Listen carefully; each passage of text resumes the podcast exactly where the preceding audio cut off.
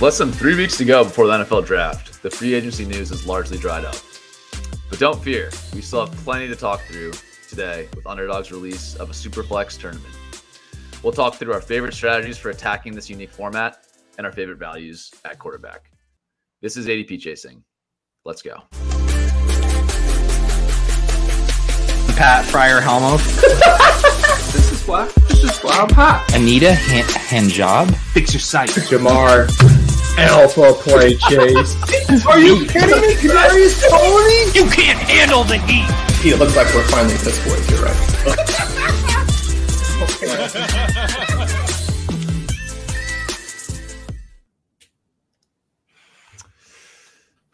Pat Davis, good morning, guys. How we doing? Morning. First, know first we're? ADP chasing in the morning. Yeah, You it's gonna have not, the same it's not energy? really it's not really the morning though, is it? I mean, ten o'clock in the morning, bro. That's not really the morning. Wow, that's not morning to you. That's definitely morning to me. I get up at like five thirty in the morning. Dude. My God. Wow. I've already I've already worked out, had a coffee, hung out with my dogs, read and played video games today by by ten a.m. Uh, Jeez. that's, that's a nice little day you had. You already had. I was also up at 5:30 this morning. I did like a camping trip last night, so I woke up this morning at 5:30 and skied down a, a mountain at 6 a.m. and uh, then grinded grinded these charts all morning. So it was Yeah, I uh, wish Wow, I wish I skied this morning. that'd be pretty sweet. Yeah, Yeah, skiing is skiing is top notch. it is quite fun. it was nice. I did- Um, but much it- to much to Peter's chagrin, I did a super flex draft in the sauna this morning as well. Pete hates that. Pete, Pete he, he doesn't want you to know this one simple trick that you can habit stack your bad habits with your good habits too to just have them cancel each other out. now, given your your attitudes about uh 1.5x listening, I'm surprised that you like this because you're sort. Of, it seems like you're you're you're My trying. to my my something. brain no, my brain is broken. I I never the the the supposition has never been I'm speaking down from on high with an unbroken brain. It's just that it feels like that's an easy way to not break my brain. Like some things I just feel like are unavoidable, you know. But I don't know. But many people, the people posted the uh the uh, ship chasing or ADP chasing in 0.5x, and I sounded ridiculous. I just whoever sent us that, thank you for that. That was like a legitimately hilarious bit. Yeah, I listened to that for it made me feel like I was like tripping on something when I listened to you in 0.5x. I was like, what's going on? I don't I don't like this. Yeah, hundred percent. Um, but yeah, are you uh are you still doing uh cardio club stuff, Davis? Are you drafting on uh treadmill or, or whatever, or how are you? I mean, I still, I still do my cardio, but I'm not, I'm not. What I, I've actually been doing these daily MLB drafts on Underdog. They really, you know, they've really got their hooks in me. I've got my red badge. It's, it's, Oh wow. it's, it's not good, man. Yeah, Mm, and and what's sick is the badge bros who have a channel in Peter's Discord. I mean, I just feel like they win these tournaments every single day. And it's certainly like they're grinding it pretty hard. They're doing a lot more entries, but these guys have like hacked it. Like this is like a, a version of daily fantasy sports that is like beatable. Like people are, are beating it without computers, which is pretty gnarly. I was listening to the beginning of your pod with Pete, and uh, you guys are kind of getting into DFS and feeling like the boomers now that you know we're we're like, no, there's too much math. We are yes, yes. We it like fun I- to be like, on I- the other side of that. I'm I'm now in that generation of being like, what are you? Why all these like everyone knows about Sims? You're all you all know about optimal probability. Like back in my day, people didn't even know if guys would be playing. You know, they, people would just be clicking guys who didn't were not even active. When we were starting in fantasy, people were skeptical that like math would help. They were Yeah. like, you gotta watch it. You can't use math. Yes, that that was a common thing of like, I wish fantasy sports was more about uh, watching the games and having Yeah. takeaways as opposed to like what the numbers say. Like that, like when Rotoviz started, people hated Rotoviz. Like there was a community wide, like no, like everyone who worked for for ESPN and Yahoo and and all these other independent sites were like, that's not how fantasy football is done. Like that sucks. You know. Yeah. It is And. I kind of get it. I mean, there is something fun to like, if you're a casual fan, to watching a game and then thinking, oh, I can identify, like, oh, that player looks really good. I can have my own takes about it without doing research. So I, I get it. Like it's definitely fun to to watch games. Oh and yeah, yeah, yeah. fire off takes. So it, makes sense. Like I get where it's coming from for sure. Well, now we're yeah. we're gonna get washed out here by the by the computers. They're coming for us. So Mm. now I'm not. Now I have a lot more empathy for the previous generation. Yeah, the simulation stuff. I, I've like with some of the research I've been doing, I've gotten people DMing me saying like, "Oh, you should, you know, build some simulation in R or Python or whatever." I'm like, I think people are overestimating. like, I can do stuff in Excel and and you know take some averages, some basic formulas, but man, if someone uh, can figure out how to put together a good simulation for this stuff, that's gonna that's way above what I can do, and Well, I could really take this to the next. someone is going to. I mean, people are going to be able to start running sims for best ball contests, and they're going to be setting up bots to draft in these best ball contests. And fairly soon, that's who we are going to be playing against. hmm Yeah, it's what's interesting. I and I don't know a ton about poker, so I can't explain this in detail. But I was having a conversation back and forth with someone in the ship chasing Discord, and they talked about how when Sims got into poker, it completely changed what even really sharp people thought. Oh, poker! Poker is terrible now. Uh, as Yeah. someone who has been uh, a lifelong casual fan of poker, I mean, it's horrible. It's not fun to listen to people talk about anymore. It's really not even fun to watch anymore because people take so long to make their decisions and are are. It's just it's. It, it's it's it's kind of ruined it to be honest. I, I would say a vast majority of people would say that Sims have had an adverse impact on it as a whole for sure. Hmm, hmm. Yeah. The thing is, like, with even if the game gets more solved, I think there's something with best ball where there's so much variance in it. Like, you could solve this game and you're, I mean, you still might not win. You know what I mean? Like, the, if you're just doing smart enough strategies, I think you'll always have a chance. And it's for me, it's always going to be fun to draft. I think so. Hopefully, best ball never goes down that path completely. But, anyways, um, shout out to to Tyler for for the five dollar donation. Um, didn't wake up till nine a.m. today. My my day's productivity, not creator. Uh, appreciate that um, that donation. And yeah, speaking of uh, productivity, let's uh, let's get into the debate today. Let's talk about Superflex. Um, hopefully, give you guys some uh, actionable stuff for your Superflex drafts. So I I'll, I'll lay out like what my initial read is on on this tournament. Um, with I did some quick research. This is not like my final word on it, but I'll sort of lay out how I'm thinking about it, and then uh, definitely want to get your guys' thoughts. So I just did this analysis, um, looking at okay, how how does Superflex scoring actually work? Um, so you can see here that for Superflex, you basically have the quarterback twos competing with the wide receiver threes on a given week uh, in the super flex spot, and then other positions, running backs, running back threes, you know, wide, wide receiver fours, tight ends are farther behind. So your super flex each week, I think you can kind of think of it as coming down to a quarterback or a wide receiver. Uh, again, there's only two two starting wide receiver in this in this format, which is a key distinction. So that wide receiver three um, ha- has a decent shot of getting into super flex.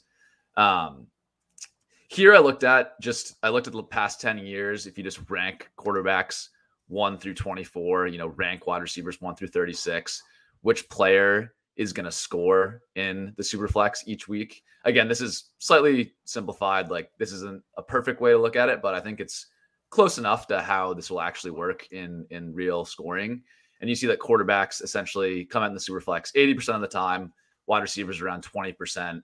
Um, I was a little surprised that that wide receiver score in the flex uh, that much, but thinking about it more, it makes sense if you know wide receiver threes essentially get to uh, score in the flex each week. That that makes some sense.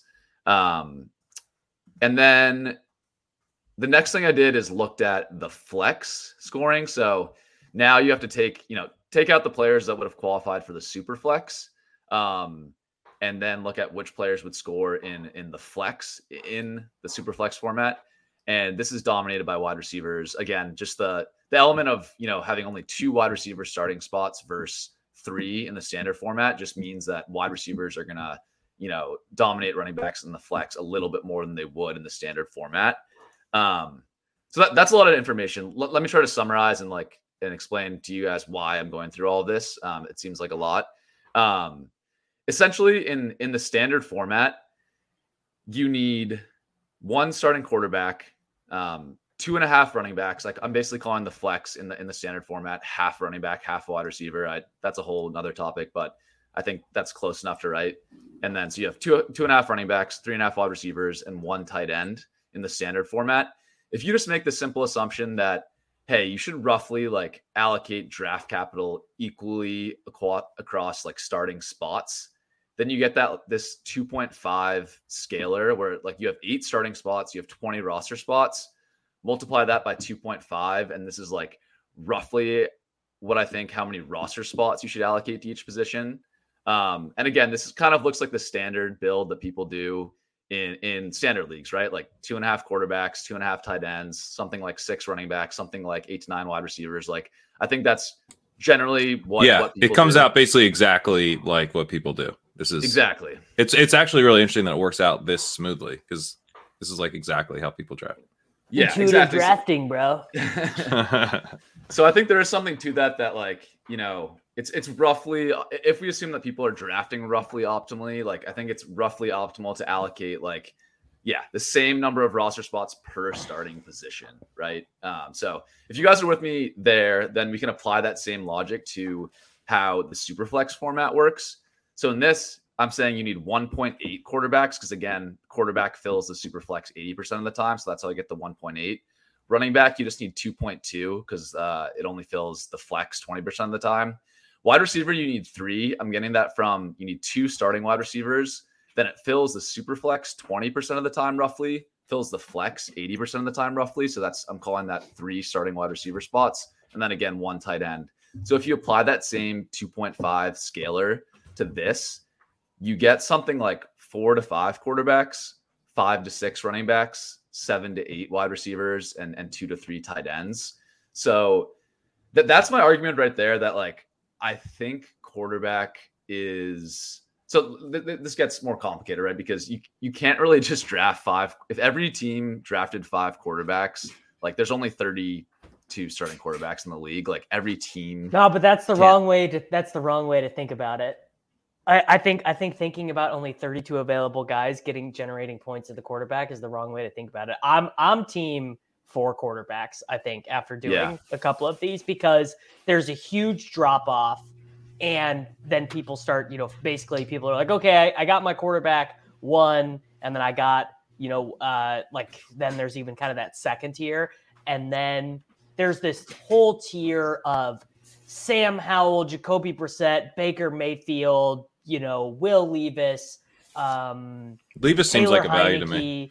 Desmond Ridder, you know, yada yada. All the Mac Jones, uh, Brock Purdy. Uh, by the way, Hendon Hooker, worst ADP in fantasy football history. He he like literally is not going to play a snap. Yeah, he Just like tore his ACL. I want, I want. I, I think people don't know. My guess is probably people do. When not did he know. tear his ACL?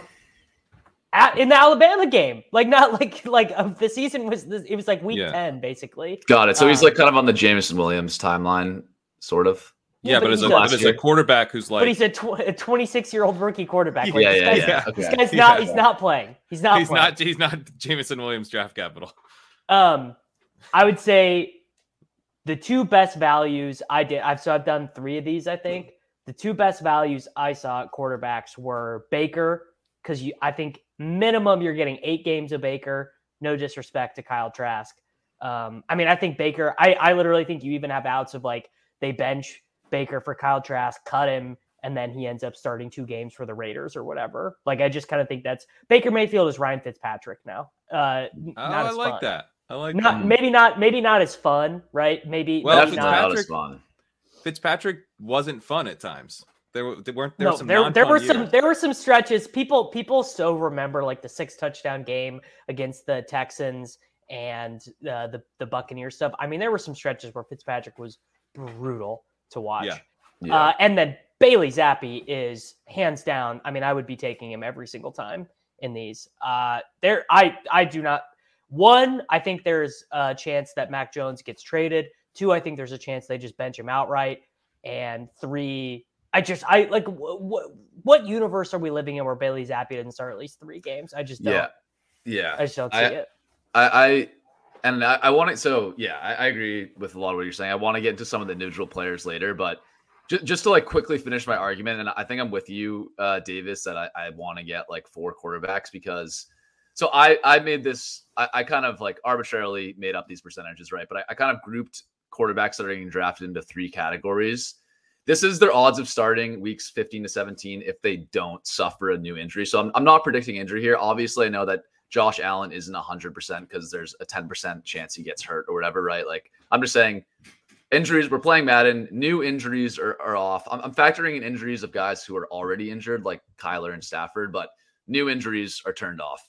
The, the- like the guys on the left, I think there's basically 16 quarterbacks that are more or less a lock to start in weeks 15 to 17. Again, if if they don't suffer a new injury. Then I think there's about 10 quarterbacks that have very high odds of starting, but I, I can't quite call them locks. Like Lamar has the weird contract thing. I think Goff and Gino, you got to factor in the odds of them drafting Richardson or Levis somewhat. You know, Russ was so bad last year. I'm not completely ruling out him getting benched. Like, Stidham. they like Stidham. yeah, exactly. So those guys, I think, they'll have very high odds of starting. If you group those two pools together, that's only 26 quarterbacks. And again, there's there's 12 teams in each year's superflex leagues, and I think there's really only 26 quarterbacks that like I feel very good about their chances of starting weeks 15 to 17 if they're healthy. I want three to four of those guys because I'm just I think I'm just gonna hammer my opponents in the regular season. If on average my opponents are only getting two of those guys and I have three to four, I'm just gonna hammer them with points during the regular season. Having having that extra quarterback, I think is going to be help so helpful for advance rate. And then in the playoffs, I, I think like having three quarterbacks stacked up, like when you have to win consecutive tournaments, 15, 16, and 17, I think is going to be super valuable. Like Leone's research showed that having three quarterbacks stacked up in one quarterback leagues could be really helpful from a ceiling perspective. So I just like can't see how in Superflex that doesn't even, you know, become more valuable. Again, I haven't fully crunched the numbers and all this, so this is a little bit more speculation, but Yeah, but man, I sense. think I think you want three to four of those guys, and if you When can't you get say three, to four, four, when, hang on, because to get four of them, like, isn't that four of your first five picks going to quarterback?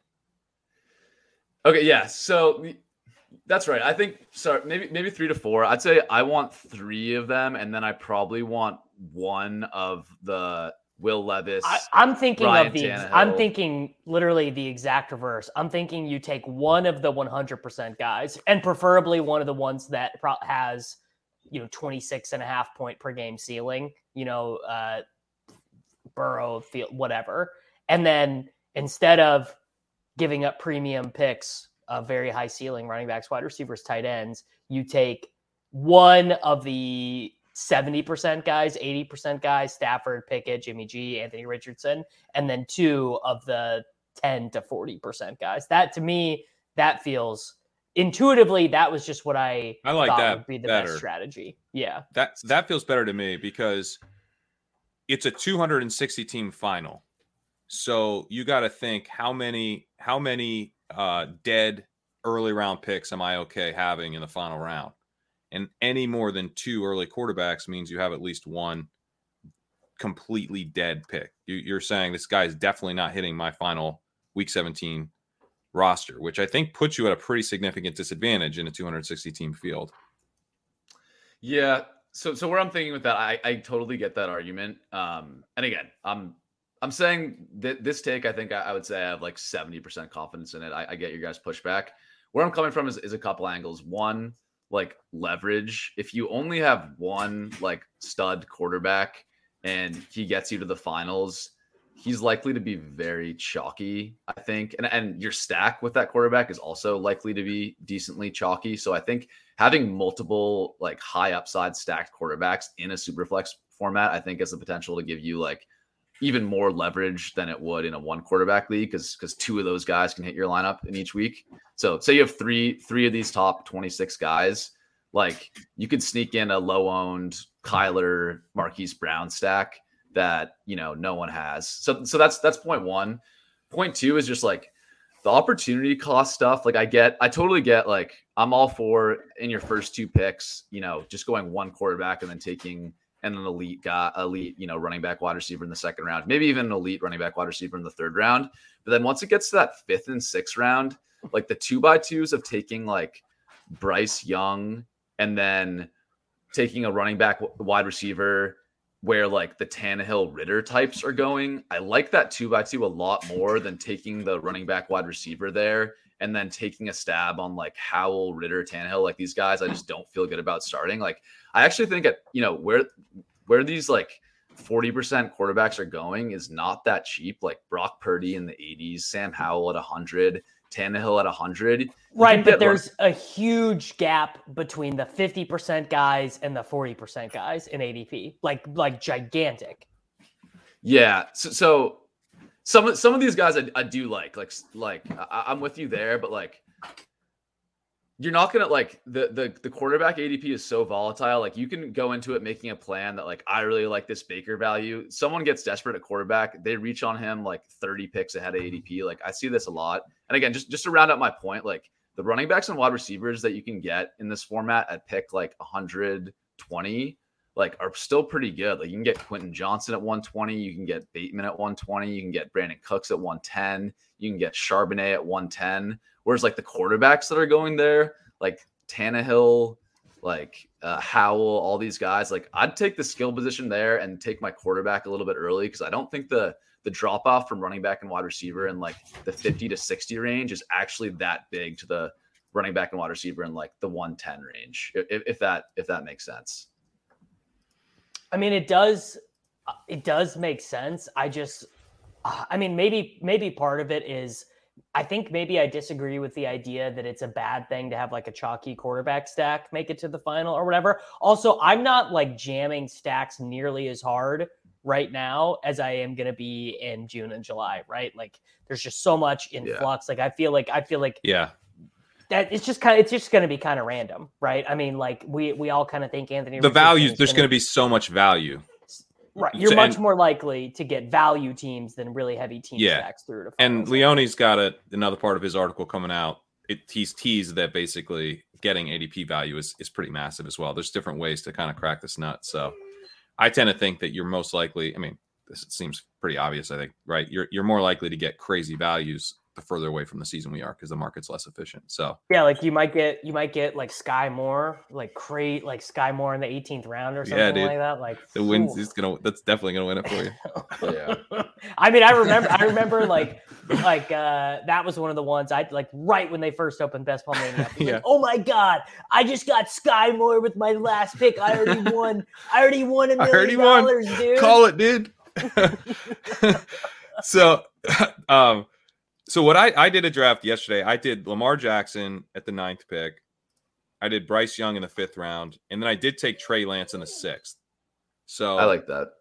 That's and I don't. You guys know I don't really like drafting Trey Lance, but I figured like okay in the sixth round, the potential like if he hits, he's like a you know a, like maybe a late first round value the way these guys are going. You know, like Dak goes in the late first round, Deshaun Watson goes the late first round. So I'm like, if he is the starter, then the payoff actually is pretty massive here, where I don't feel like it's necessarily massive in one QB. Um, yeah. But that allows me to then have like you know elite skill p- position players that I was able to take with my second and third round picks. Um, and that's the thing that I'm just trying to think through. Like when I get to week 17, which you know odds are I won't, but when I when I do, how am I going to be able to take down a 260 person field? And you know, getting Tyreek Hill, Chris Olave, Nick Chubb in between my first and second quarterbacks feels like really powerful to me. So to me, I'm like, I want to, I want to push, I want to push it at quarterback as much as I can, and then not get locked out because if you do get locked out, you're dead. So I guess I'm willing to sacrifice maybe some advance rate because I think Sam, what you're saying, you would advance more teams than me. But I think, I think yeah. your teams with like four like if you were to take like four in the first six rounds, I think those teams are like really, really struggling in week 17, most likely. Because you just, you know, you're sort of fading like an entire group of elite skill position players. Yeah. No, that's a good and point. You're, and, and, you're probably not lining stacks up. You're not getting premium stacks if you have four quarterbacks because their best teammates are going to be gone. You know. Sure, sure. Yeah.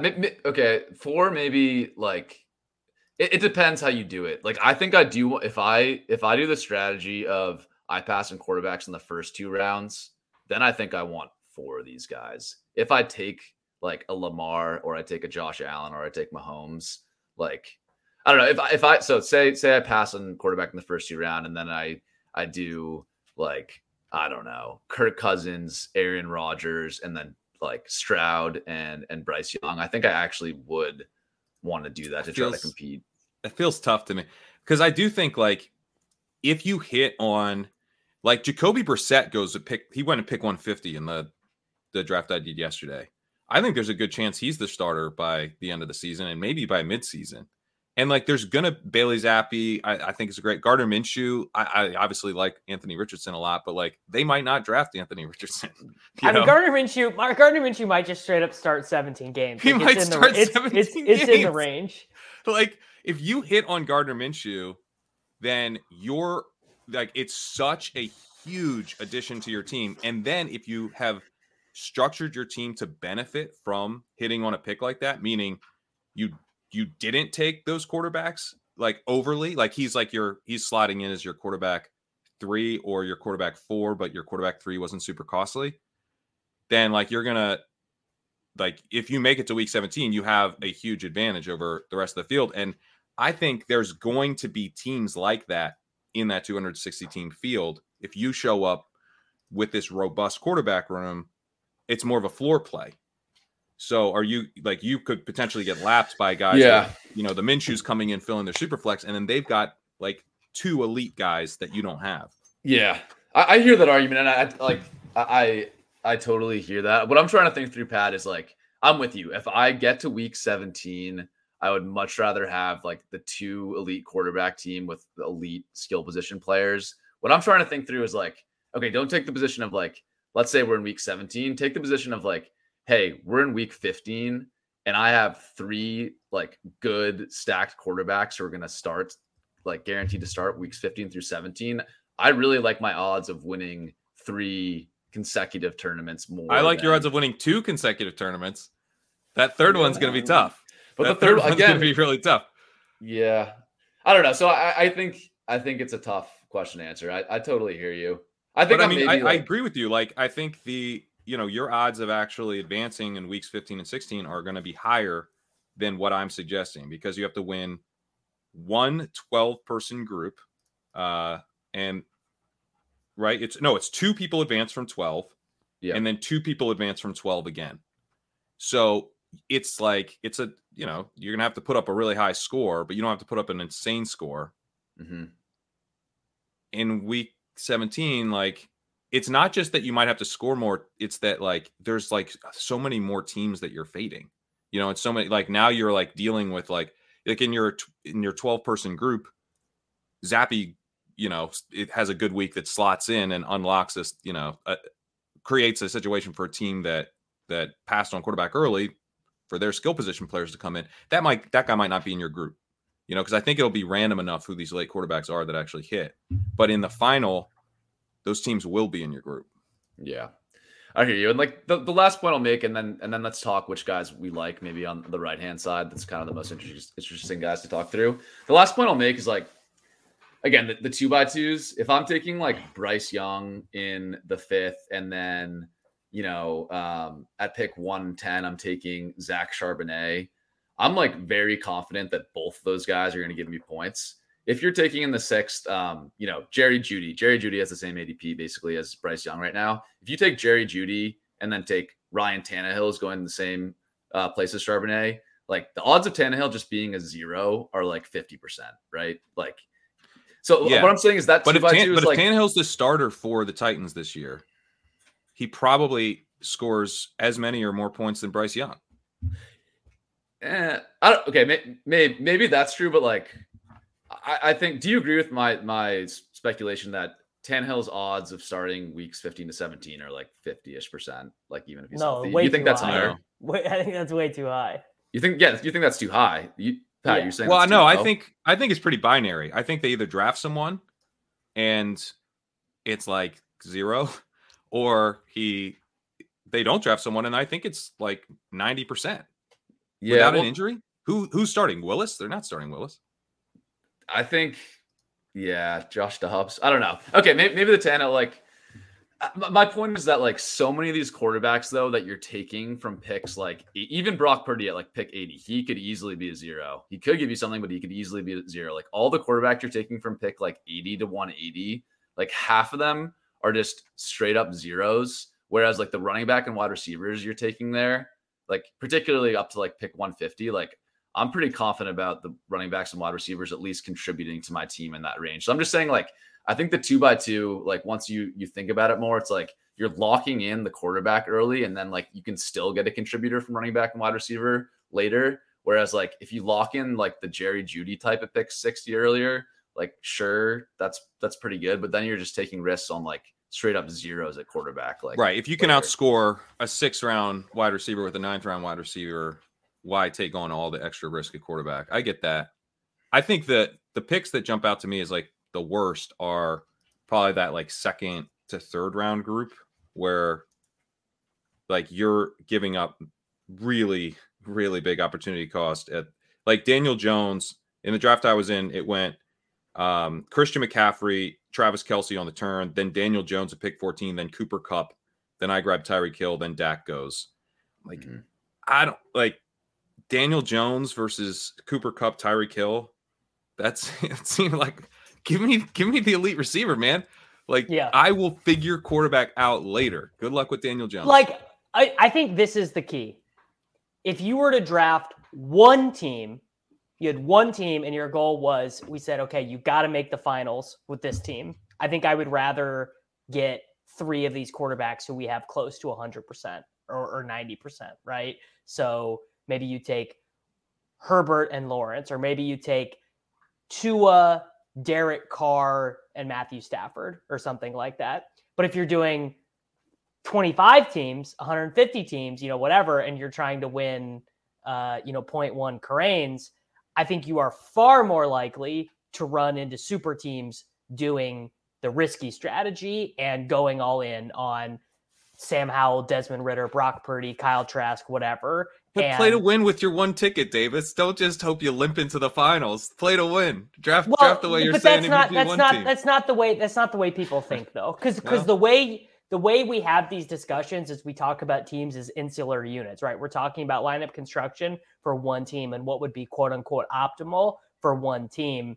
And i mean realistically very few people draft that way. Very few people are drafting just one team and you got to think about what exa- because you can cover more combos that way right? So Right. maybe maybe Kirk Cousins, Anthony Richardson, and Sam Howell is not a good combo, right? Maybe that combo, the way that the points end up being distributed, is a bad combo, and you can't win that way. But maybe Bryce Young, Russell Wilson, Bailey Zappe, Sam Darnold is the nuts, and the way those points are right. They distributed. score the same amount of points, but it's just the But but the just the way way they're up. distributed is Yeah. perfect, right? And you actually add up this and the skill position players you layer in with them.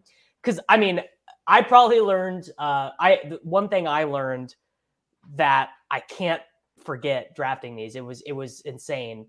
So we went back and uh, we did this in we did this in Pete's Discord and we looked up the highest scoring players in Week 17 at every position in every round, right? So round one, who's who scored the most points in Week 17, round two, all the way to 18.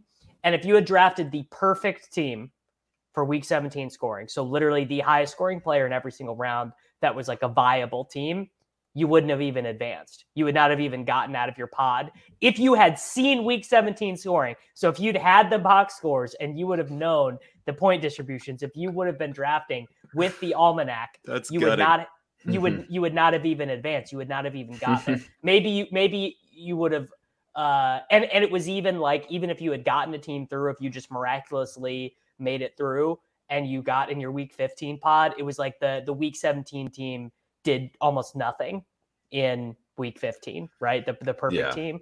Yeah.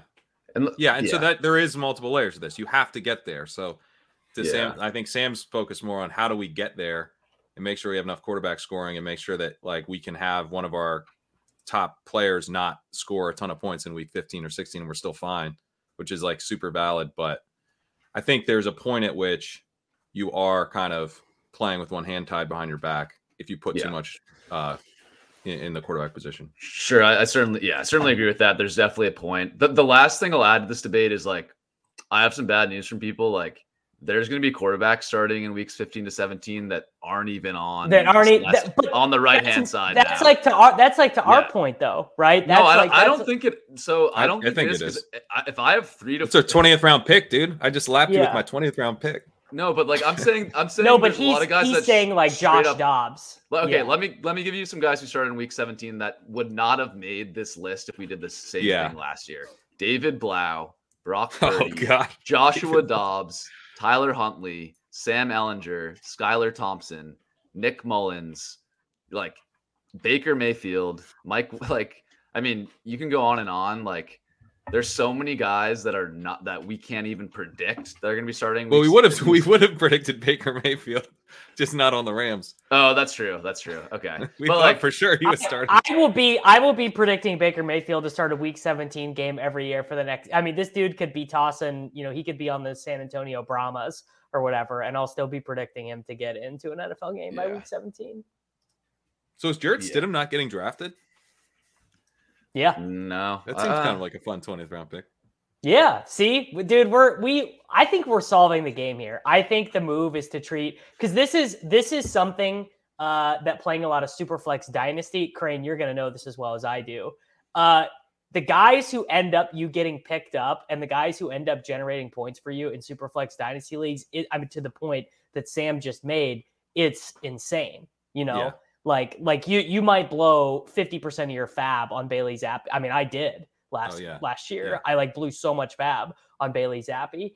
And the so the point is I think people actually to the point of Sam's charts, people sort of treat quarterbacks statically, but quarterbacks actually generate get injured about as much as not maybe not as much as running backs do, but they get injured quite a bit They get injured, yeah. and and they you know those the the value of those replacement games is is quite high in this format Yeah. So Right. why I think that the injury stuff helps my argument is because it's like we can take stabs at the Kyle Trask, the Heinicke, the Huntley, but we're just going to be wrong about like which of these backup quarterbacks actually do get starts. Like we can make a case for it now, but we're going to be wrong about it. So like like you're saying, like maybe it, it's easy in a managed league to in Superflex to pick up like David Blough on waivers and he'll get you 13 points when he starts, but like those guys aren't going to get drafted. So if I just have like like more guys who I feel very confident starting down the so stretch. are, in, in are you telling ball. me to get even weirder with my with my yeah, that's what I'm hearing. picks? I'm hearing Are- are get you hearing- weirder. yeah That's are what you I heard. hearing are you hearing like i gotta i gotta scroll i gotta scroll down even further Yeah, Yeah, I you mean, can take a Sam, what you're saying, like I, the that point, I think if we're playing on drafters and we're just trying to score the most points in the regular season, or not the regular season, just the whole, you know, the whole fantasy season, then I think, you know, your point's like pretty unassailable. Like we, you need to have the quarterback slotting in regularly. But Yeah. I, I do feel like, yeah, I'm, I know I'm not as likely to hit when I take Gardner Minshew, or you know, certainly when I take Jarrett Stidham and hope you know Russ gets himself benched by the end of the year or whatever. Like, I know that that's most likely to be a zero for me, but especially with like the Stidham pick or even like the Brissett pick, who's going at one pick 150. If that is a zero for me, okay, I can take a couple zeros. You know, I can take a couple zeros even in the Week 17 final if it's that late. You know, what I can't Yeah. do is take a zero from my second round pick because my third round pick was also a quarterback and my first round pick was also a quarterback, and only one of them can make my final lineup. Not not getting anything from your second round pick, I think, really really screws you.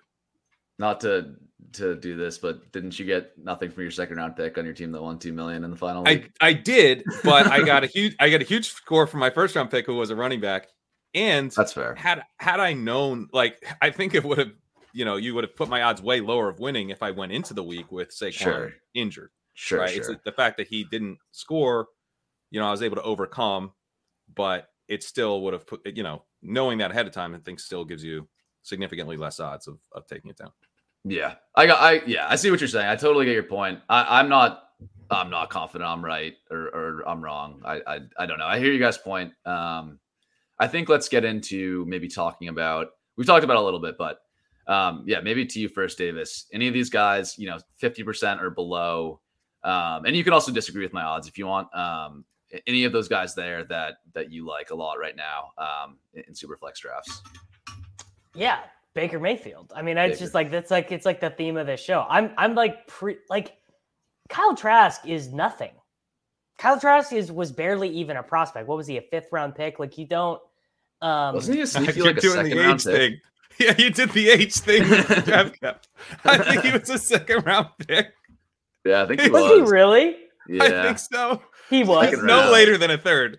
he was He a second was. round He pick. was- he was a 60, second round pick. He's a second round pick I mean, who cares? He's useless. You know? he's he's he's Kellen Mond or I mean, this Kyle Trask was not even particularly good at Florida. You know, I mean, he was. I guess he had a very good final season at, at Florida. I don't know. He just like he's not very mobile. I just don't really. I I, I guess he's been on the team as their backup quarterback, so maybe there maybe there's something they're seeing in him that I don't see. But I I just and also they st- I guess maybe the fact that they're really going to stink is a point against Baker, and they might as they they mm, will just like well we might as well see what this guy has because his contract expires in a year. I think what they're Um, seeing in Kyle Trask is Caleb Williams. That's what they see in yeah, him. sure, right. that's that's definitely that's definitely part of it too. Uh, I mean, but Bailey Zappe though. I mean Bailey like Belichick hates Mac Jones. I think. I Belichick- actually believe, he believe just that. he just hates Mac Jones, right? It's just got to be personal at this point. It is personal.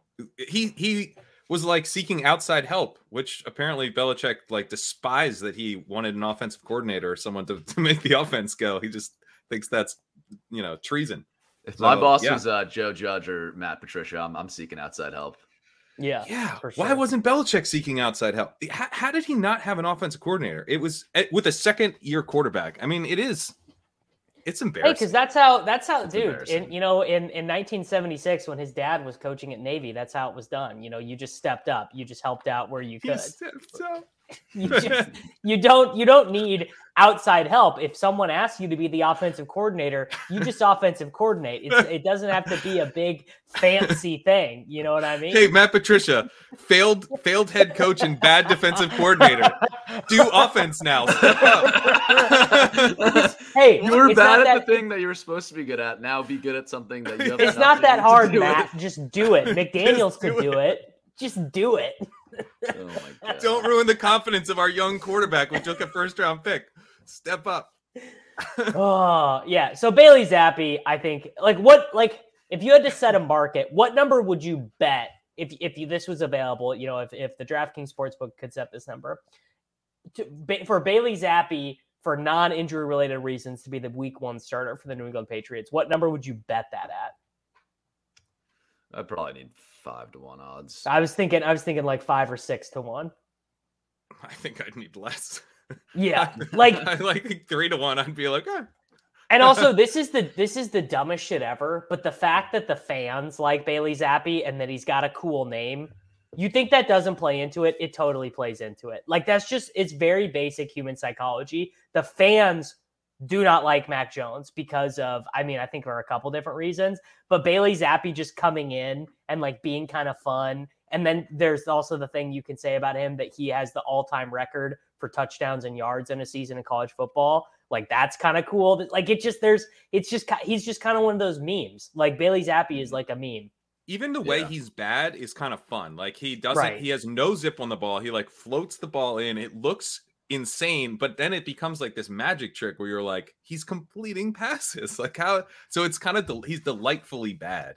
And, Yeah. and I, obviously that will um wear thin over a Yes, large. I don't think he's making it 17 games. Like I don't No. think my supposition is not that he makes it 17 games And as the that's- Patriots yeah. starter. That's Yeah. why on Yeah. these odds, I, I put Mac 50 and Zappe 20. I, I'm putting 30% in there for For whatever. Levis or Yeah. Richardson or, Yeah. or Ta- whatever. Tannehill. I could see, I Yeah, could see Tannehill. Tannehill cut signing for the. I, I mean, I could see why doesn't why doesn't Bill go get Malik Willis? I mean, it feels like he would at least have fun coaching Malik Willis because he would just get to go back to the shit his dad coached. I mean, they could they could run the Cam Newton offense with Malik Willis.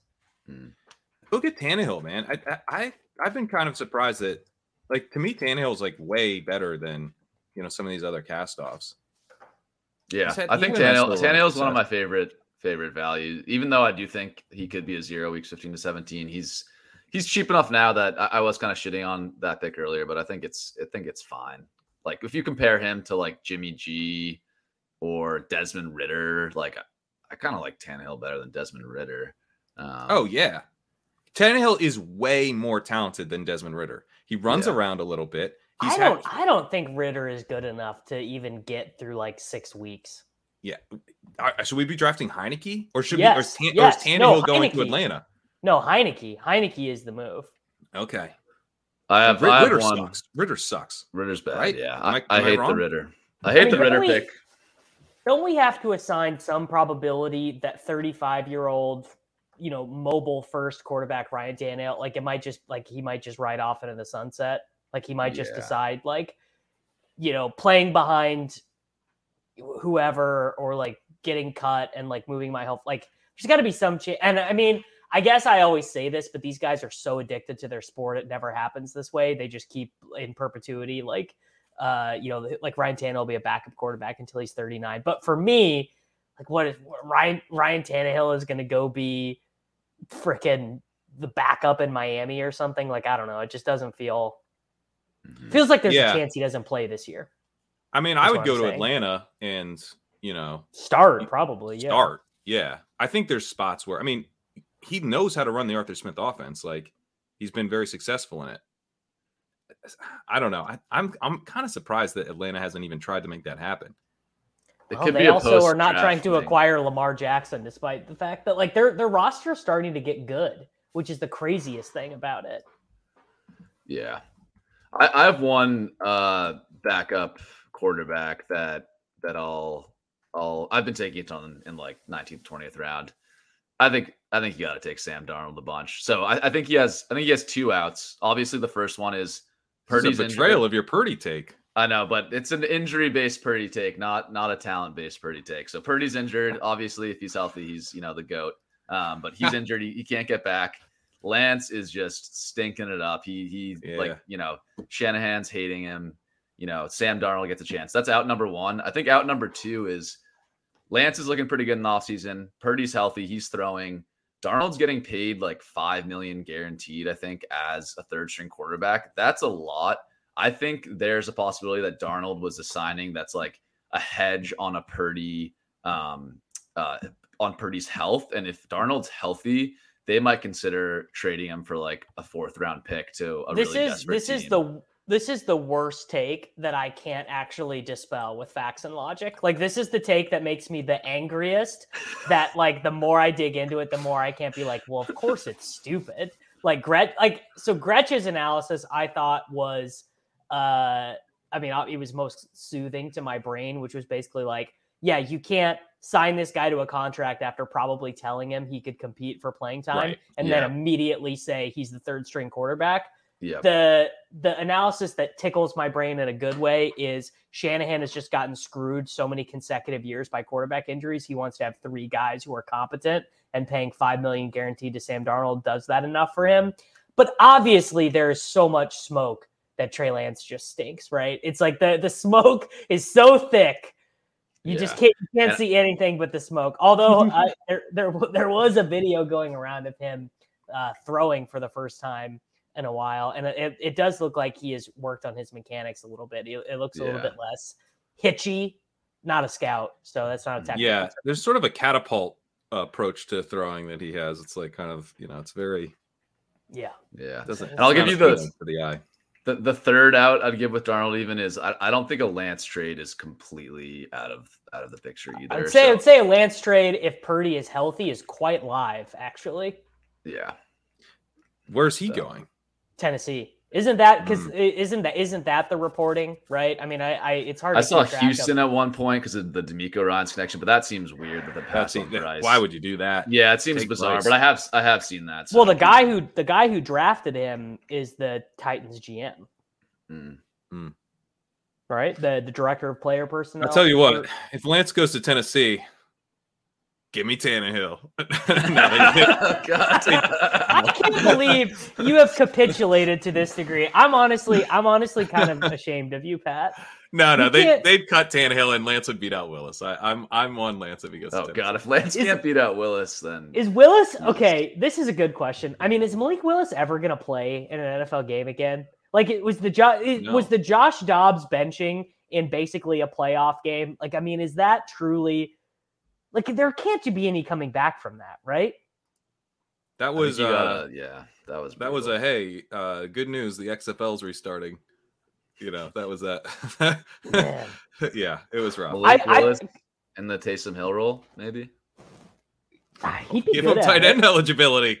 Let's go. Tight end eligibility. I'm drafting. I mean, I mean, Jeff Driskel did it, and Malik Willis is more athletic than Jeff Driskel. That's all I got. That's the best compliment I can give to Malik Willis right now is that he is more athletic. That's just Uh, let's. I want. I want to talk about some of these guys I can't talk myself into. So Ridder is the first one that I can't talk myself into. Howell, I have difficulty because I just think he's probably going to be bad. I think. I think Did you they. did I you think do you see my point on Chip Jason where I made Gretch incredibly sad? no. Uh. uh give it to me. I, so okay, Ron Rivera's when he's like the premier hot seat head coach this year. Like he cannot screw this up Because they because they fired. finally sold the team, right? yeah. It's so it's like he. I would say he's almost like certain to be fired, but he I know, theoretically maybe has a chance to save his job. Eric Bieniemy just came over. He's trying to prove that he's not just a guy who got made by Patrick Mahomes. Right. So he's he's got something to prove here. They have Jacoby Brissett, who played very competently last year. He's going to execute like- an offense. tenth in EPA plus CPOE composite or something like that. I mean, that's pretty good. So you're you've got this guy waiting in the wings where you know like he's he's safety. Now you go in with Sam Howell. Sam Howell throws like two interceptions in one game, and he is sitting his ass down, and we may not So- see him again. I, I wonder if they even bypass that. I truly I think they they think they just go with Brissett first. Yeah, I, I think that's totally in play. Brissett Brissett seems like a major. year. He was he was good last year, like just straight up. I mean, not amazing, but you know, whatever. He's got like a at, Brissett pretty was solid. decent sample of being a fine NFL player, right? Yeah, Yeah, and Howell was a fifth round pick who was anointed to start by Taylor Heinicke. Heinicke said, "I'm not starting this week. You y'all should check out Howell." That's what happened. I mean, they weren't even planning on playing him in his rookie season. It's crazy. I, want to I want to dig in on that point because I think people might be questioning like why is Ron Rivera so guaranteed to be fired? Well, Ron Rivera's results have been horrible for a while. Daniel Snyder was so cheap though that he didn't want to fire him and pay out the guaranteed money because that's the way coaching contracts work. You don't see this happen very often in the NFL. This is more of an NBA thing where teams prefer to keep their coach to the end to not have to pay them the money. Um, but that's why Josh McDaniel still has a job for the Raiders, right? It's like they they gave him so much money that if they fired him, it just it- and it's like you're going to be bad anyway. So what's the point? Just let the bad coach keep his job because you got to pay him either way. And I mean, Dan, we're talking like Dan Snyder's like legendarily poor for an NFL owner. It's like it's like he it's like he charged the team, he made the team pay to put he, he- what what he it's he charged the team to put advertising on his private plane, right? Because he Oh, couldn't afford jet fuel.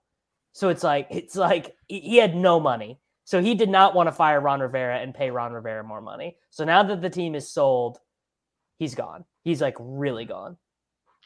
Yeah, which I guess because maybe he's so so gone, maybe that's like a counter argument that like he could just Sure. like say fuck it and roll it and roll like, with like, Howell. like going to like going to work after you've already put your two week like Michael Scott drinking the scotch with the Splenda in it. Like he doesn't care. Yeah. Yeah, he's from Office Space. He actually becomes awesome at his job now. I mean, I, unironically, most NFL coaches would probably do better if they were not worried about the long term security of their jobs. Yeah. Yeah, and and that would be the the like let's see what we got in Howell move. Um but I don't know. I don't think I mean Rivera Rivera didn't know the playoff scenarios that he needed to make the playoffs last year as as uh Rotopat just pointed Yeah, out. Yeah, we're we're not eliminated, right? Oh no, Yeah. we are. Yeah. So I don't know. I just don't think he's going to be I think he's going to be grasping on to the last shred of hope that he can retain his job in it and the best chance he has I think is just rolling out, you know, an okay, competent offense, you know, that's not embarrassing anyone. Mhm. And then he'll still get fired. Um, okay. Give me the Tyler Huntley takes. I mean, it's it's April seventh. We don't have a resolution to this Lamar stuff. the the trade the trade request per Lamar is over a, a month old at this point. I'm not drafting Huntley just because I think if they move on from Lamar, they have a plan to like, you know, trade with the team so they can get Richardson or Levis or something, or I don't know. I even if it's Huntley to start the year, is it going to be him to finish the year? I don't know. I'm not that excited. That's a about Lance. it. That's a Lance destination spot potentially. You've already got the system set up for a mobile quarterback. We should refer to him as a Pro Bowl quarterback, Tyler Huntley. Yeah, also, pro Pro way. Bowl Pro Bowl quarterback Tyler Huntley. How that, God, How That's did that happen? That, I, I don't even know. know. how that happened. I want to say way. Trubisky was a Pro Bowl quarterback at some point. he did have a kind of good year though. Like Huntley, like barely even. flag, flag football participant Tyler Huntley. Yes, correct. Yeah. Yeah. Yeah, Um. Are you? Do you like So Huntley? so no, I don't. really. But I Heinicke Heinicke is if we if we think that Ridder is so trash, Heinicke's got to be the obvious pivot from there because Heinicke can do the I can be a C minus quarterback. Impre- like I mean, I don't Ridder. I don't even think can be a C minus. I think I think Ridder Ridder getting a Yeah. Ridder getting a D would be would be like a giant win for him. I think. the, the issue with Ridder too is it's like, okay, he got benched. We pro- we knew he was going to get benched. He got benched, but before he did, you know, I got all these great games of a conservative, immobile quarterback in the run heaviest offense of the league. Like, wh- what did you didn't get anything even when you had the starts? You know, he's you could have a situation where, you know, if you have a four quarterback team where he starts like eight games and hits your lineup once. So it just it's uh, I, Yeah, I don't feel good about it. The one actually, there, I think maybe the, my favorite one on the right hand side that we haven't talked about yet or not dived into is Will Levis at pick 120 compared to other quarterbacks. I mean, Oh, great. That's great. We don't Yeah, love him it as a prospect, but man, he's gonna. I mean, I think he's gonna go to one of these teams like Tampa Bay or Washington or like one of these very gross quarterback situation teams, and like by week, like he's gonna go to a team that I think is uh, bad in real life football, and like Yeah. they're gonna see what they have in him by the end of the year. Like there's there's no way he's not starting.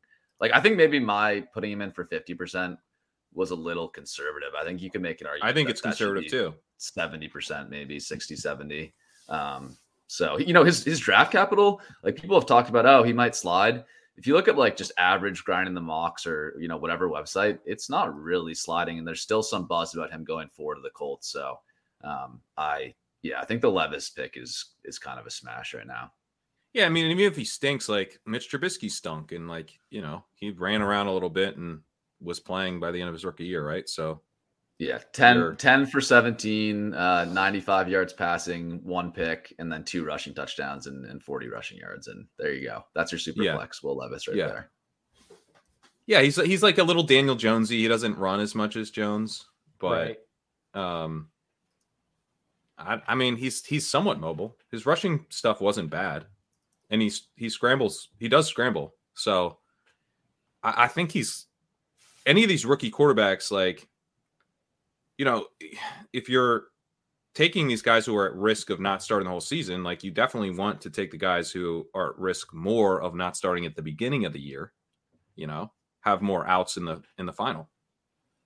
Yeah. And um I can't pull this up right now, but I'm gonna trust the the chat. Chris says betting markets have Levis actually favored to Indianapolis right now. Uh not sure if he means like plurality or like majority odds, if you know what I mean. But anyways, like even if it I, I imagine it's even close, like betting markets must be must be pretty close uh there. So yeah, I mean if he goes to the Colts, he's starting weeks 15 through 17. Like put that in Probably. pen. Yeah, Yeah. I mean it's hard hard to see him not unless he's just Minshew like mania. yeah, Media takes over. Okay, cool. We've I think we've any any last guys you want to talk about? Um, otherwise, I think we should talk through some of the the risers and fallers stuff. No, let's do it. We once we started talking about you know Tyler Huntley and Bailey Zappi, I think we've we've covered everything. Um, Stidham. I do. Stidham I should do be sort drafted. of. Stidham, Yes. Yeah. I do sort of think that is like the the point of the exercise, though. Oh yeah, no, I think that was that was really worthwhile to, to go through some of that. Um, okay, I'll be honest, guys. The risers and fallers data not the best this week because in launching a new tournament, um, they have to put default ADP in there, and these are just kind of like the market reacting to the positions being undervalued, or overvalued. So this chart here, it's just all quarterbacks. Um, we've we've talked quarterback to death, so I don't even really want to get into that. Let's talk about um, Pat's fourth ranked dynasty running back, uh, Izzy Abanikanda, up 18 spots to 172 overall. That's a 10% increase in ADP. He's the only non-quarterback on this chart, so that's that's pretty impressive uh, for him showing up here. Pat, um, maybe give a little bit of your dynasty take on Abanikanda too, and then tell us whether you're still uh, chasing him up up draft boards in best ball. Yeah, my my take with Abanikanda, um, and actually a couple of these running backs uh, that have similar profiles, Tank Bigsby, Kendre Miller, um, are the, the three guys that I feel most confident about in their profiles. I just started to feel like, kind of like we're talking about these quarterbacks, like I, I wanted to swing a little bigger with the chance, you know, that I'm going to miss on some of these guys. But when I hit, I think the hits will be much bigger than a guy like Tyjae Spears um, or Devon Achane. You know, and Spears is kind of more of a he's undersized. He's going to be kind of like a like a third down back, but he doesn't profile as like an electric receiver. He profiles a, a very good receiver, but you know, it's like what's he really going to do for you as a rookie in half point PPR, even if he hits? I think like his best, best, best outcome would be like a Michael Carter situation, lands on an empty depth chart. But I just, I think he kind of needs it all to line up for him. Whereas like Abanikanda, he's 216. He just tested as the most athletic running back in a class that includes Bijan Robinson.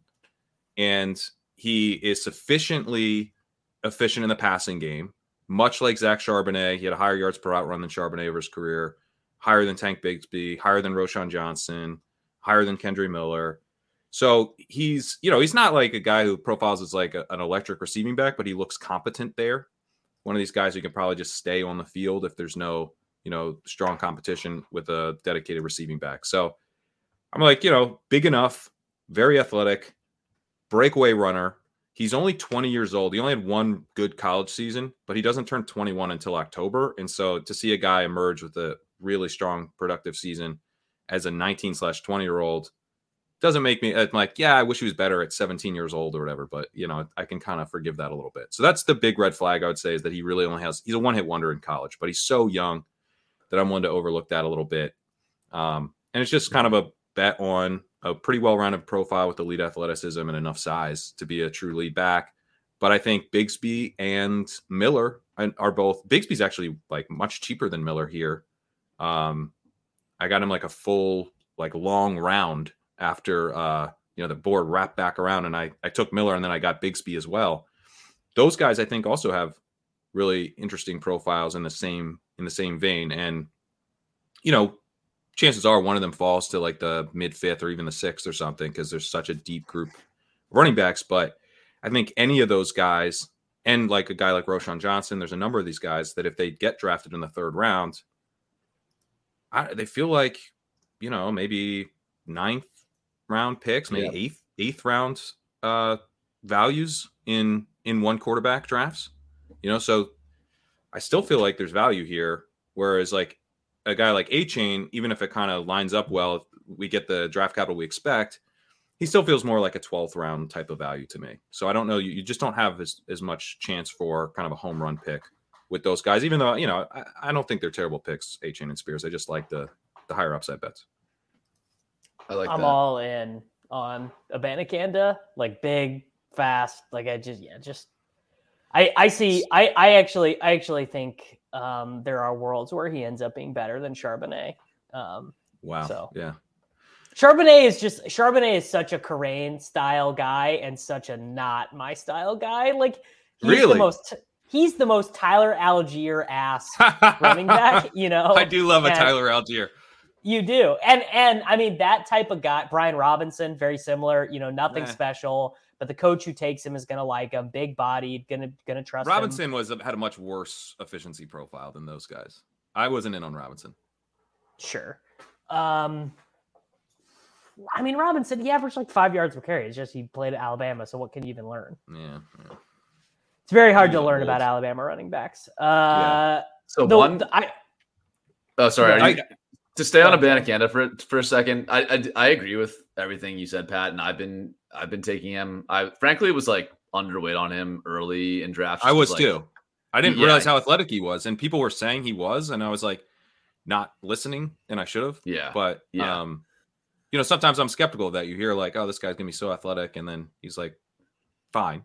But I mean, he's really athletic. Yeah, he's really athletic, and I think yeah he should stand out from the the other guys in his tier from an athleticism standpoint. But my one pushback, like if I'm playing devil's advocate, you look at um, expected draft capital and NFL mock draft database.com. He's still not very high up there. He's behind Tavion Thomas, Chase Brown, Eric Gray, Sean Tucker, Deuce Vaughn, Kenny McIntosh. Like guys we're not super excited about. So like I think that data is not perfect. It could just be like a lag thing where the the big boards haven't caught up to his pro day numbers yet, and like I expect him to go up, but like I don't know. That's just like a slight hesitation. That's like you haven't quite seen like the NFL media types buy into him fully yet. So that's my only minor pushback. I still think at this price, like it's it's not super risky, but um, I I think that pushback is you're underselling like how good of a point that is because like I'm not seeing the buzz on him, and I don't know. Maybe it's just because it's like April seventh and people are like taking a week off before before the final push of the draft or something. But like you know, PFF's big board has him 174th, and his speed is just a blank line. Like they haven't even bothered to. Now I'm like, are, when you get around to putting his speed in is really fast, will he move up your board? But like, I don't know, sort of a collective yawn from the draft Yeah. community when he crushed his pro day, which I find like a little concerning because maybe that means that you know. I don't know. Like they just didn't think it's tape. Like they basically had this already baked in. Like they're like, yeah, we know he's fast, but we think he sucks at these other three things. Yeah, that, that's you know. yeah, that's what I'm just like a little wary of is like sometimes there's these things where like if, if you're just looking at it from a data perspective, this kind of looks like buzz in the fantasy community that's driving Yeah. up, but not buzz in the NFL community. And like, you know, I don't know. We saw that with guys like Seth Williams a couple years ago. Like there's examples of these type of guys that like the buzz is like fantasy guys and not NFL guys. And I just get a little worried there. But that said, cheap enough now where I, I want I want my exposure. Um, just because I like don't think there's a huge difference between being ranked one 180 on a big board versus like 120, and I'm taking the guys at 120 or whatever. So you know, but I think that it, it is like fair to point out if he continues to rise, like I don't know, I'll, I'll get a little more nervous. Um, Yeah, there. I, I completely agree with you. I, I think it's a good reason to sort of try to get the exposure in now because he probably will rise a little bit more, at least a little bit more. And um he does have a low floor. Like he he has like a a very low floor. I mean, he could be like a sixth round pick because he's part of a group of guys that as a whole I think we're going to get some big hits from. But we also are going to be wrong about several of them. Like we might only get two big hits from five or six guys. So, um, and the other, you know, two of those guys might be total bust. So, Yeah, Uh, that's fair. Davis, I know I know I cut off something you were going to say earlier. Did you have a point on Abanikanda or another another guy here? Um, apologies for that. No, I mean, I just think he fits the profile of a dude who could be a Dameon Piercy, Isaiah Pacheco, like just grinding out. Like, I mean, obviously, weeks he doesn't score a touchdown, probably getting you very little, right? But I mean, the Dameon Pierce and Isaiah Pacheco touchdown spike weeks were good when they happened, and it's I you know this is uh this is proudly a closing line value show, and he's probably going to be he's probably going to be what you know Pat like a tenth round pick in on August first, you know something like that. I jumped on that that train, man. I got this last the train was pulling away from the station, and I I grabbed it last week. Oh, so, I forgot about that. yeah. Oh, yeah. Um, okay, one one other question. Getting back to the quarterbacks uh, for you, Davis. Like, I see Stroud, Richardson, Bryce Young all go together basically at pick sixty. Like the, the market's more or less just like throwing up their their arms and saying, "I don't know what to do with these three guys. They're we're gonna just put them all right close Yeah, which Actually, is kind of weird because you would think that fantasy football nerds drafting on April seventh would have a much stronger take about which one is better between Stroud Yeah. and Young, but they they don't. They seem they seem to have have absolutely no conviction. Uh, basically treating them uh, the the same way. Love pretty interesting to me. Um, I mean, I, I sent out a tweet last week, kind of tongue in cheek, like, are there Jordan Love truthers? And I found out there are. There are like a, a pretty large contingent hmm. of Jordan Love truthers. And really, it's the same as Trey Lance truthers, you know, big and strong. And we just haven't really get to see him with an offense constructed around what he can do well. So maybe I need to sell myself on on Jordan Love a little bit. Yeah, I guess I just don't get it when you can get the rookies and the same price as Love. That's where I like. I wouldn't hate him if he was like 15 picks later, but like, I don't know. I'd rather have a rookie who hasn't sat for three years and can't get on the field. You know what I'm saying? I, I don't know. and and hasn't looked good when he's out there, right? Like I know he looked okay the last game, but like, I, I'm not that confident in Love. I think what I like about Love is that he's not getting benched. There's no one else. They, you know, they got to see this through. I guess Yeah. he, he could get benched, but I think he has like fairly low odds of of getting benched for his talent level. You know, like talent adjusted, he has, um, or you know, likely his likely talent level, he has pretty low odds of getting benched. So I like that, but I like it more in one quarterback, where you know you can kind of take him as like a second quarterback or something if you miss out on the rookies and you have an elite guy and you're like, yeah, help me get there. Maybe he spikes in week 15, helps get me through, and that's all I need. Um, here, that's significant opportunity cost. And I agree with you. He's, he's going around other quarterbacks I like better. So, I mean, Pickett, you know, he's definitely not getting benched. And he's going later. He's going Who's like, the Steelers' backup quarterback? I don't even know the answer to that question. isn't it still Trubisky? Mason Rudolph. Is Trubisky? I thought Trubisky was still there. I think it's Rudolph and Trubisky were both there last year. Um, I don't know about this year, to be honest. Yeah, Pickett, Trubisky. Pickett's not Trubisky- good, but he's not an Trubisky is still embarrassment. there. Yeah, Yeah, he's okay. still he's still there. Yeah, I mean, I think maybe people, I, I think there'd be like Pickett haters out there that could find some numbers that showed Trubisky was Oh. better than Pickett last year, right? Yeah, Pickett's not good, but like he doesn't do anything that I think will get him like outright bench. Like he's he's just like he's just really boring, you know. And it's not so. But like in this format, if you just have a guy who's hitting your super flex enough, um, I don't know. Compared to Love, I think he's probably a better pick. That's the thing is that just like these quarterbacks that we don't think are very good, but are very likely to start down the stretch. Like I think you can put both Love and Pickett into that category.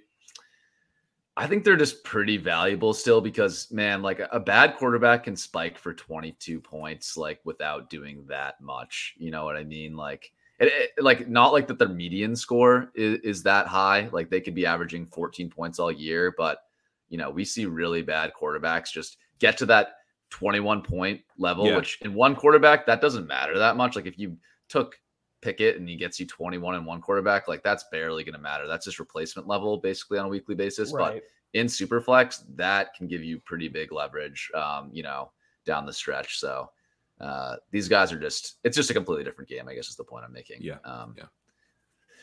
All right, I'm going to skip a couple of these charts here. The the, the fallers chart. Um, only thing I'll highlight is Lance, one of the few quarterbacks that is going down in ADP. I think there, there's reasons behind that, obviously, but um, you know we, we've talked about him. I think he's He's a much better his- pick in this format, right? Yes. much better. Yeah, exactly. Um, but let's not do the Lansing again. This running back chart, I think we've talked to the death. I did want to talk about the wide receiver rookie chart quickly. Um, this is maybe just like a game theory take, but I think that once so there's a pretty clear again top six guys, you know, from Smith-Njigba to Downs, um, pretty clear top six, and then we kind of have a big fall off and everyone's guessing.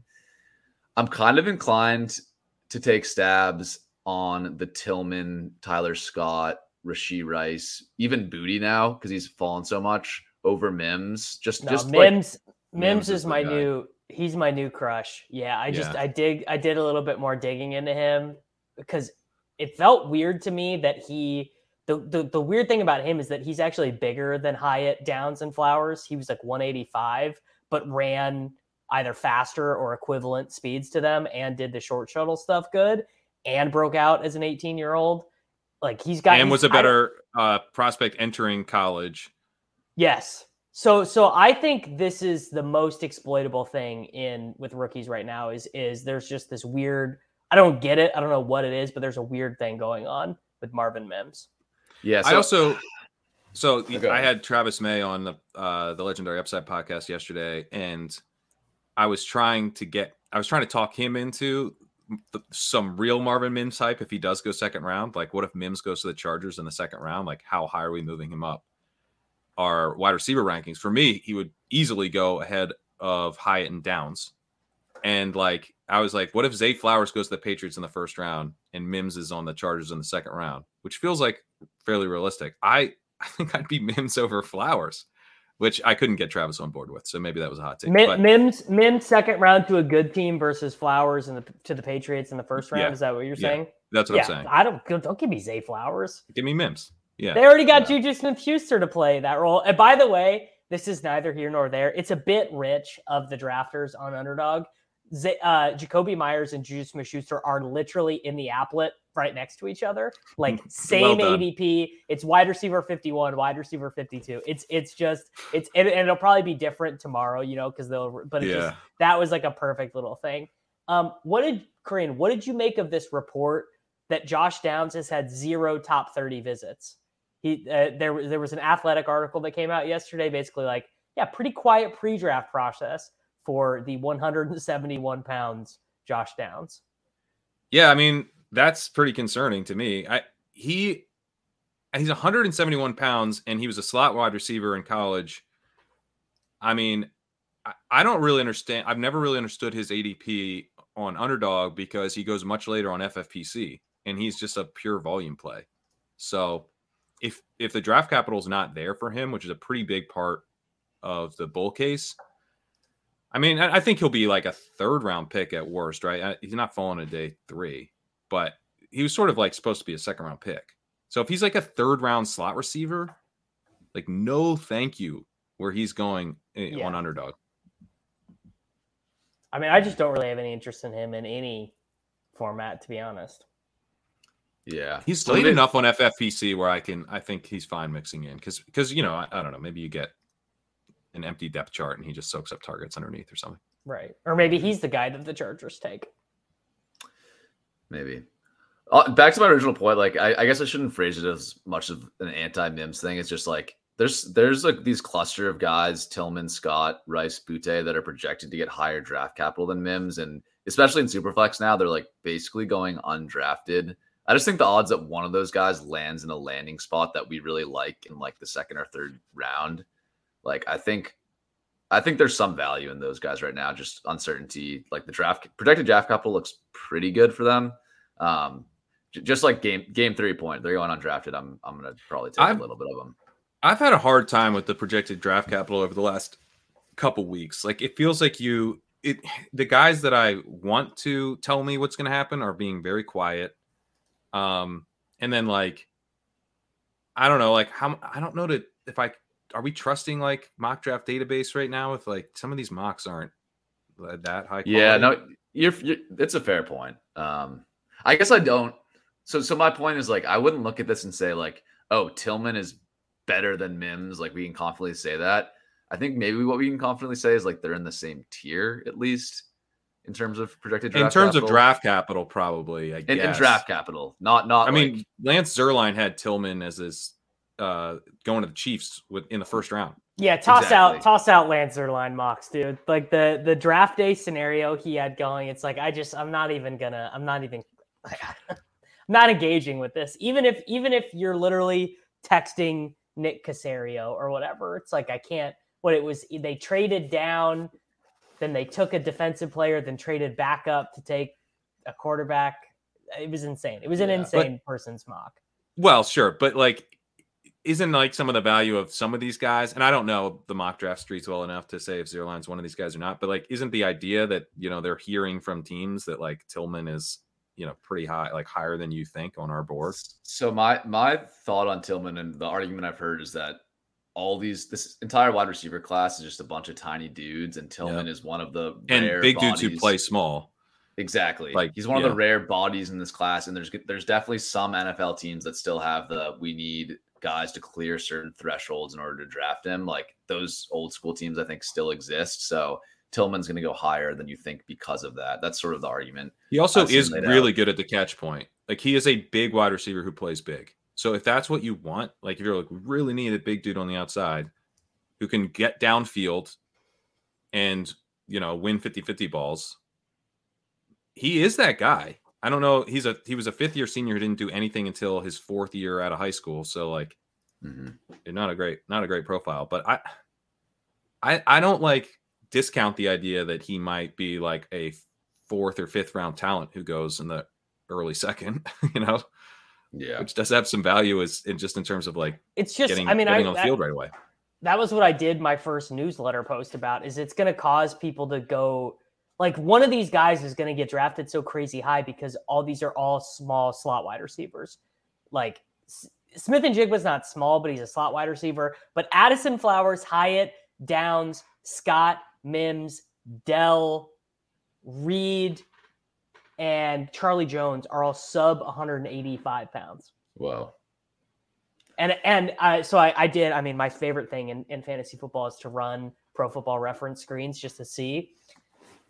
There have been three players ever to post 200 plus fantasy points PPR who weigh who are listed at 105 pounds or less. It's Antonio Brown, uh, DeSean Jackson was the only one listed under 180, and uh, and Devonta Smith and Darnell Mooney. These are the only guys Under 180. under 180. Yeah. Yeah. Okay. Under and, and Antonio Brown is like 183, but it was it was a pro day listing. So it's like you get you get different stuff on Antonio Brown depending on which uh database you're using. Waddle was 180 and uh and Garrett Wilson was like 183. So I I do think the, so the it's, guys it's that's that's what I sort of found doing this research is it's all tilting that way. And I Yeah. think I think that Devonta Smith is basically just going to basically these teams are going to be like, well, we got to get the next Devonta Smith. Like we don't even care. I don't I don't care that this guy weighs 167 pounds because Devonta Smith is the man. Like I I think it's I think our like for running these screens three that was the eventual conclusion I reached is that we're going to do these drafts we're going to be doing, you know, we're going to be doing the same exact shit three years from now. And there's going to be a Tutu Atwell clone who weighs 155 pounds who is going to be a top 10 pick. 145. Yeah, it's just not going to matter because they're, you know, they're, they're, they're, and it makes sense. You know, they're legislating, they're legislating big hits out of the game. Like, when's the last time you saw a wide receiver really get creamed and a flag was not immediately called? I, I, I cannot think of a time. And average depth of target is trending way down. It was like the lowest average depth of target in over a decade, but the highest passing rate in a decade. So all these teams are just putting a premium on guys who can get open immediately, who can just release right away off the line of scrimmage. And it's, uh, I think it's easier to do when you weigh 170 pounds than when you're Quentin Johnston size. But some teams on the converse are still going to want those guys. So the Quentin Johnsons and the Cedric Tillmans are, are going to make themselves some money in that regard. I remain skeptical that you know Devonte Smith isn't an, isn't an outlier, and I also you know have made this is sort of like a subtle point that gets me in trouble, but I do think that like Devonte Smith would probably be better served if he was like 195 pounds. You know, I Yeah, don't think it's he helpful would. to him, you know, No. to be that small. So I I like you know Jordan Addison. He was so good, early to clear. You know, Biletnikoff winner can he be like a very good number two option? Like I feel confident that he can, you know, and I think he can contribute right away. So I, that doesn't concern me that much that he's under 180 pounds. I, and Zay Flowers and Marvin Mims are are over 180 pounds. So those guys, like I, you know, it's kind of the Garrett Wilson thing where it's like if you're good enough to play on the outside, which I think both guys do profile like they are. They both good, really good downfield receivers and um, you know Flowers is seen as a, a really strong route runner. So I don't think those guys are like slot only. So I'm good with them size wise. The other guys, I you know like Downs, he's slot only and he's 171. Like that scares the crap out of me, just because it's like you're how many routes are you running? You know, Downs So- and Hyatt, I get the worst vibes about. Downs and Hyatt are the ones that give me bad vibes. Like Flowers, Addison, Smith-Njigba, whatever. Mims, we we both like. Um, but yeah, like like Bills fans like drooling to get Jalen Hyatt at 27 or Josh Downs at 20. I I, I can't get there. That's yeah, what I it feel. scares me too. I feel with those guys, Downs, Hyatt, and even maybe a little bit Flowers, is like if they don't get good landing spots, we're gonna get pretty down on them pretty quickly. Like I don't know. I mean, Like, we're they're- never gonna hear from Josh Downs again if he like ends up being a commander. Like literally, just like forget that dude. Oh exists. God, it's over if he's Yeah. a commander. he, he becomes he becomes Dyami Brown. Like you like you're cutting this guy for uh you know Kylen Granson in in Dynasty. he becomes you know so like literally there is a guy that I have forgotten. I think he had a Steve in his name, Steve Sims, Steven Sims, Steven Sims. Steven, right? So he went to the Commanders. I had to go into the deep recesses of my brain. I may not even have gotten his name. He was completely he was he was a really interesting prospect because he was like an elite returner at Kansas. yeah. So They had another is- one of those guys, Antonio Gandy Golden. Remember him? Well, he like was a third- bigger oh guy. man, There's Gandy Cedric Gold- Tillman Gan- Gandy Golden. I think like if you play his career over again and put him on a good team, I still think he probably could have made it. Yeah, I know. I liked him too. Um, but like that, you know, that's your slot. Steven Sims, interesting slot guy, goes to the Commanders. And it's immediately over. Uh, yeah. Yeah. Hyatt, by the way, I think he needs not only like a good team, but a team that is willing to like run a, a deep threat out of the slot and do like creative stuff to like I think his like if he goes to the Cowboys, like just write him off. He's you know, because they're gonna have him play like regular Z snaps and it'll be terrible. Yeah. A couple. The so a couple. Of, good- Are we? Go ahead. Are we totally writing Jalen Tolbert off after the redshirt year? Like, is he like is Yes. he a cut in Yeah. Dynasty? Yeah. Yeah, Dead. When Noah Brown when Noah Brown just like completely owns you, that was so bad. it's over. It's over. You're not Yeah, yeah. You don't was have it. Yeah. So a couple guys like, and I don't. This is maybe not actionable info. Like I don't know how you profit on this, but like I have a hunch that because this class is so tiny, some of these like deeper guys that are just size speed freaks in this class are going to surprisingly go early. Not not all of them, but like one of them. And the names that throw out maybe are um, Mingo, uh, Bryce Ford Wheaton, and Andre uh, Iosivas uh, from Princeton. Those guys are all like size speed freaks, and I think I think some team. I think is your I think your take is right. I think you're right, hundred percent. Le- I don't Liam, know. I don't know which Liam one. is a Bri- Liam is a Bryce Ford Wheaton maxi. hmm. And I don't know how you it- profit on that, but like maybe can you bet? I don't think you can bet these guys like to go before a certain pick. I don't think those markets exist, and I wouldn't really be taking them in best ball because like even if You- the One can- Thornton thing happens you- to one of them, it's not like that big of an ADP rise. But like I don't know. Maybe Davis, you have a take on how to like profit off this take? You will be able to do that eventually, like a like event like a week Okay. before the NFL draft. DraftKings will have like a Bryce Ford Wheaton prop that you can bet seventeen dollars on. Yeah. Um, I mean, I think that if Cedric Tillman is a second round pick to a team with a decent passing offense, you can profit off of that. Yeah, and I like the Mingo mention. Um, he's he's really big, two hundred twenty pounds. He's six two. He's like gigantic hands. He produced downfield. They have fourteen point zero aDOT. Um, he he played for Ole Miss. Uh, you know, big program. He's forty five percent of his career yards uh came on deep targets, which is higher than Cedric Tillman. So he is that kind of he's he's Cedric Tillman, but a little more athletic and probably worse draft capital. But he's like the exact same play. Uh 446 40 at 220, 39 and a half inch vertical, 129 inch broad jump. So he's someone that I think is pretty interesting as like a third round pick. He's more to me like a third round rookie pick in a dynasty league than a guy you'd mix in in best ball right now. Just Yeah. because it's like, what's the payoff this year? You know, and it and the floor is like literally zero. But um yeah, I think he's pretty interesting. A guy uh that Travis mentioned yesterday was Trey Palmer because he's super fast. His jumps were terrible, so he won't show up in the RAS score very high, but he uh, is the fastest wide receiver, was the fastest wide receiver at the combine. So, um, you know, he, he could be the Tyquan Thornton type. Okay. Oh, he's six one. That's decent size too. Yeah, I could see that. That's a good one to throw out there. Um, cool. Let's talk. Let's talk stacks a little bit. Uh, I, I think it's interesting how these prices change once you go to Superflex because in how we're calculating this, like for example, there's a huge difference in price between like Patrick Mahomes and Deshaun Watson in in one quarterback. It's like second round versus eighth round in Superflex, all of a sudden now Mahomes and Deshaun Watson are going in the same round, basically. So you see teams like Cleveland get pulled up, teams like KC. Kind of kind of fucks the whole uh, organization of the draft board that people had been doing for Yeah. the last month. Yeah. Exactly. So I, I don't know. We've talked on this before. Like, I'm trying to I'm trying to hard to figure out this KC Buffalo thing. Like, they should be like, if we could project all of their starters, I think that they should be higher on this chart. Like, they're still pretty high. They're they're top six, and even if you go to the other view of like team team stacks here, which now it's factoring in five players, not just the double stack.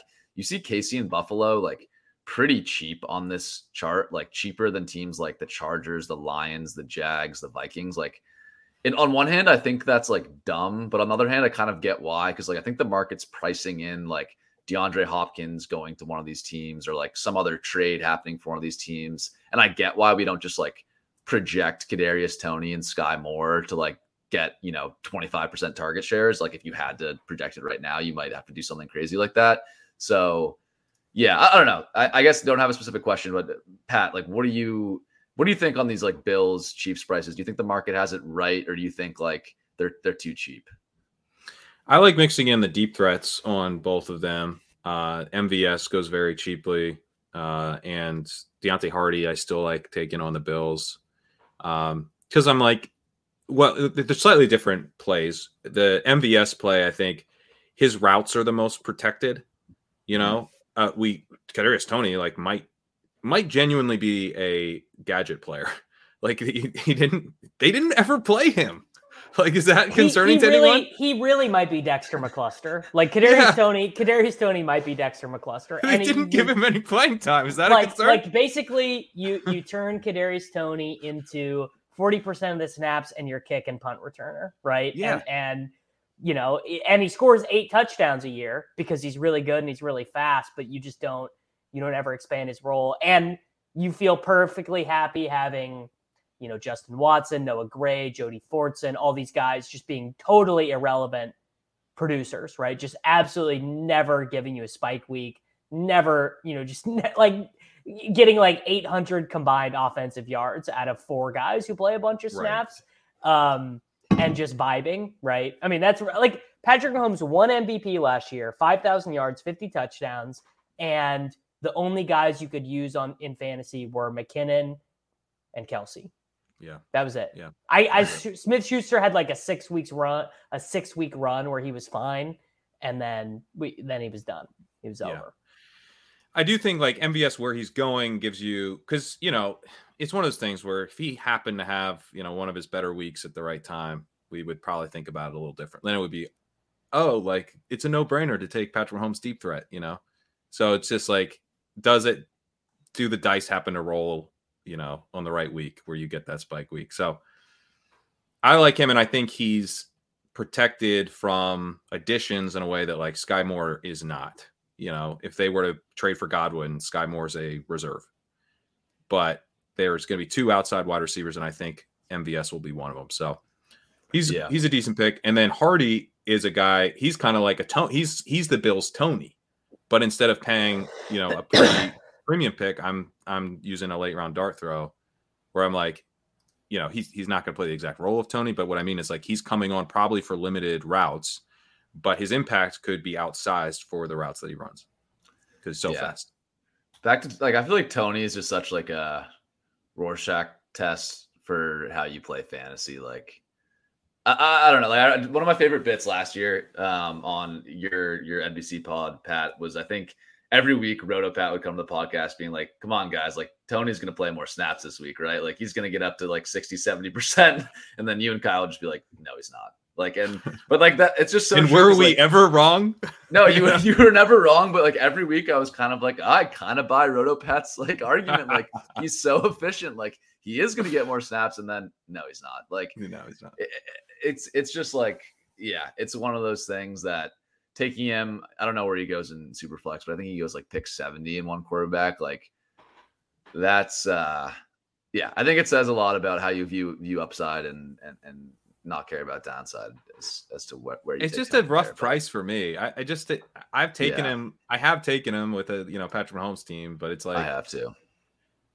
It's just not something I'm going out of my way to do. And generally, like if I don't have Mahomes, I'm like happy to see him go off the board, you know, because I, I'm not.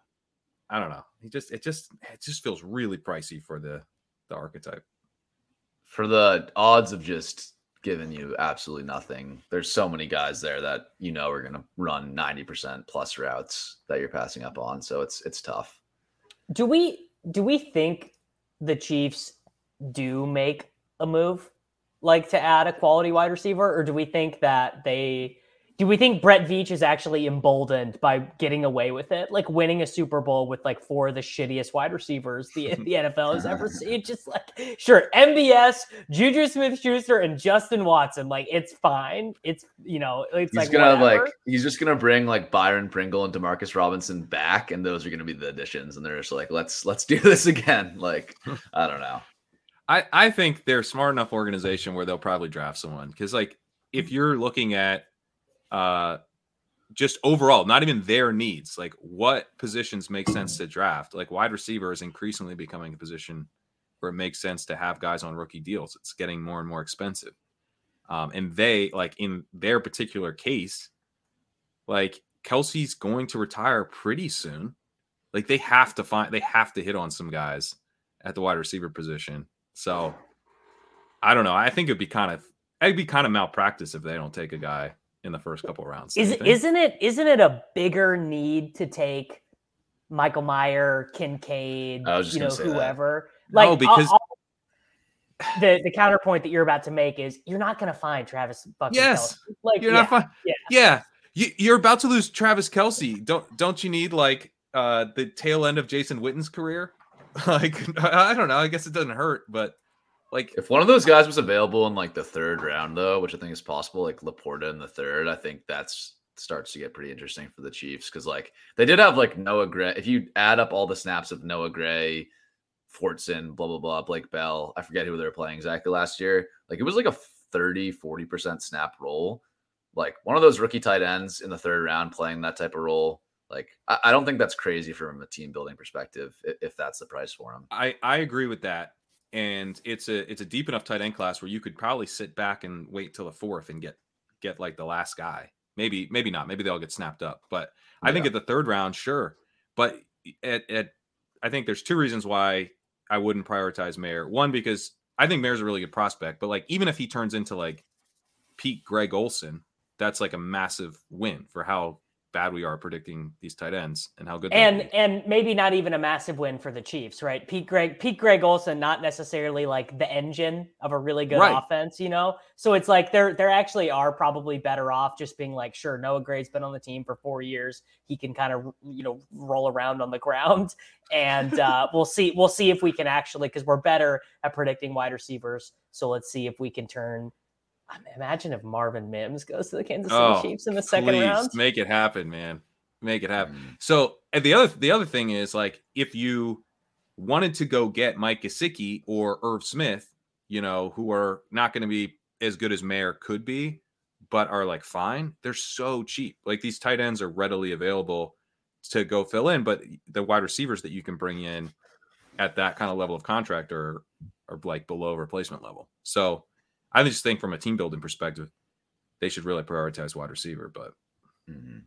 This is like a complete galaxy brain take, but do you think there's anything to like? Do you think the Chiefs have found something in a strategy of playing like much many more wide receivers and tight ends in like more bit roles, like forty to sixty percent snap roles versus Yeah, you just like, gotta do rugby guys? plays. you just gotta do rugby. That's that's not where I was going with this one, but they didn't they didn't outlaw the whole what i love about the we, we should do this with liam uh, this is unfair now but like the we have to have this conversation because he was making this whole point that they would outlaw the rugby play they didn't outlaw it so now his take has to change rugby might really be optimal they won't outlaw it I still Um, have no idea what the rugby thing means. I need to see like a we diagram. need to get I- back on the pod with The- liam and talk about Yeah. that The answer, the answer to your question is this already happens, Sam, because teams generally speaking carry five or six defensive backs, with the sixth one being mostly a special teams guy, and your two best corners basically never sub off. Like the guys who who are elite, they they're they're pretty close to like 90 95% snap rates. And uh, you know, if if Deonte if if uh, if Deonte Harty runs a nine route and gets winded and doesn't get targeted, he goes and slaps Isaiah McKenzie. I guess not Isaiah McKenzie anymore. I don't know. Trent the- whoever- Sherfield. Trent Sherfield. He goes he goes and slaps Trent Sherfield's hand and says, "You go run this next route." And Trent Sherfield, not winded, goes and runs the next route and then subs back out. Whereas the the cornerback, I, I can't even think of an AFCS an AFC East cornerback, Byron Jones, who I Darrelle Revis. Darrelle, sure, right. Sauce Darrelle Revis has to Darrelle Revis has to go walk back to the line of scrimmage and go do it again.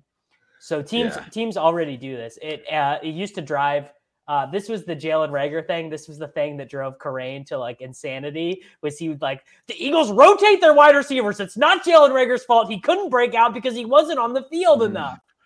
Turns Uh, out they but we're- rotated the wide receivers because they didn't have any good ones. They were like, please someone step up. Please someone Yeah. do something. Yeah, No My, yeah, my point was that like one, I think that would have the benefit of just like guys being fresh, but also like the Chiefs. I think you can kind of describe their wide receiver corps last year as like a bunch of guys with like one or two things they're really good at, but like not well-rounded overall wide receivers. So maybe there's some strategic thing there where like if the, the team is game planning defense and doesn't know if Toney or Juju or whoever's going to be on the field, like it's a completely different player.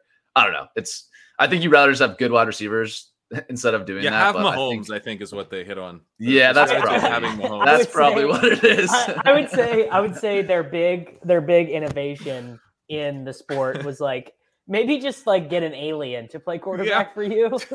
have Patrick Mahomes fall to you in the draft. That's uh that's a hell of a strategy. I think that might have been my worst take trying to explain why the Chiefs were good by uh, Juju Smith Schuster and MVS and Sky Moore is the reason they're good. I just I something I am very tilted about is I just I so missed the sell window on Smith Schuster in all these stupid fifty dollar dynasty leagues. Like I could have gotten some seconds for him. You know, there were all sorts of trades available to me, and I just I was such a you know I'm the zealot, I'm the religious zealot, I'm the I'm the Mandalorian who won't take his stupid helmet off when it. hey man, at least you're not doing it again with Trey Lance. At least, at least, at least you're being prudent there and not doubling down again. I try, you here's the thing. You're doing it too because I offered you a very fair trade package per the Dynasty League football trade calculator for Trey Lance, you and you instantly rejected it. I think you offered me something absurdly low. I I literally plugged our teams in because DLF has the thing where you can plug your your league in, and I clicked Trey Lance on your team, and I used their sadis- their Did you suggested did you change it to. Superflex? Because you might have forgotten to do that. All right, let's do it again. I'll do it right now. And you'll say no. You'll be like, you'll be I like, probably I- will. yeah, I probably will. yeah, because because you in the bottom of your heart I'm doing don't it want too. to you don't want to capitulate. oh god. All right. Pull it up.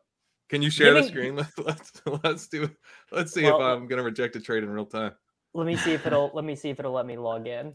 Sometimes uh, I I use the uh, the libertarian crypto browser Brave, so sometimes I just can't I just randomly can't log in to websites like Pro Football that Pro, sounds Pro, so bad. Pro Football Pro Football Focus rejects my authentication token every time I try to log in. They're, they're, they're, they're- they're like you actually you actually can't access our website.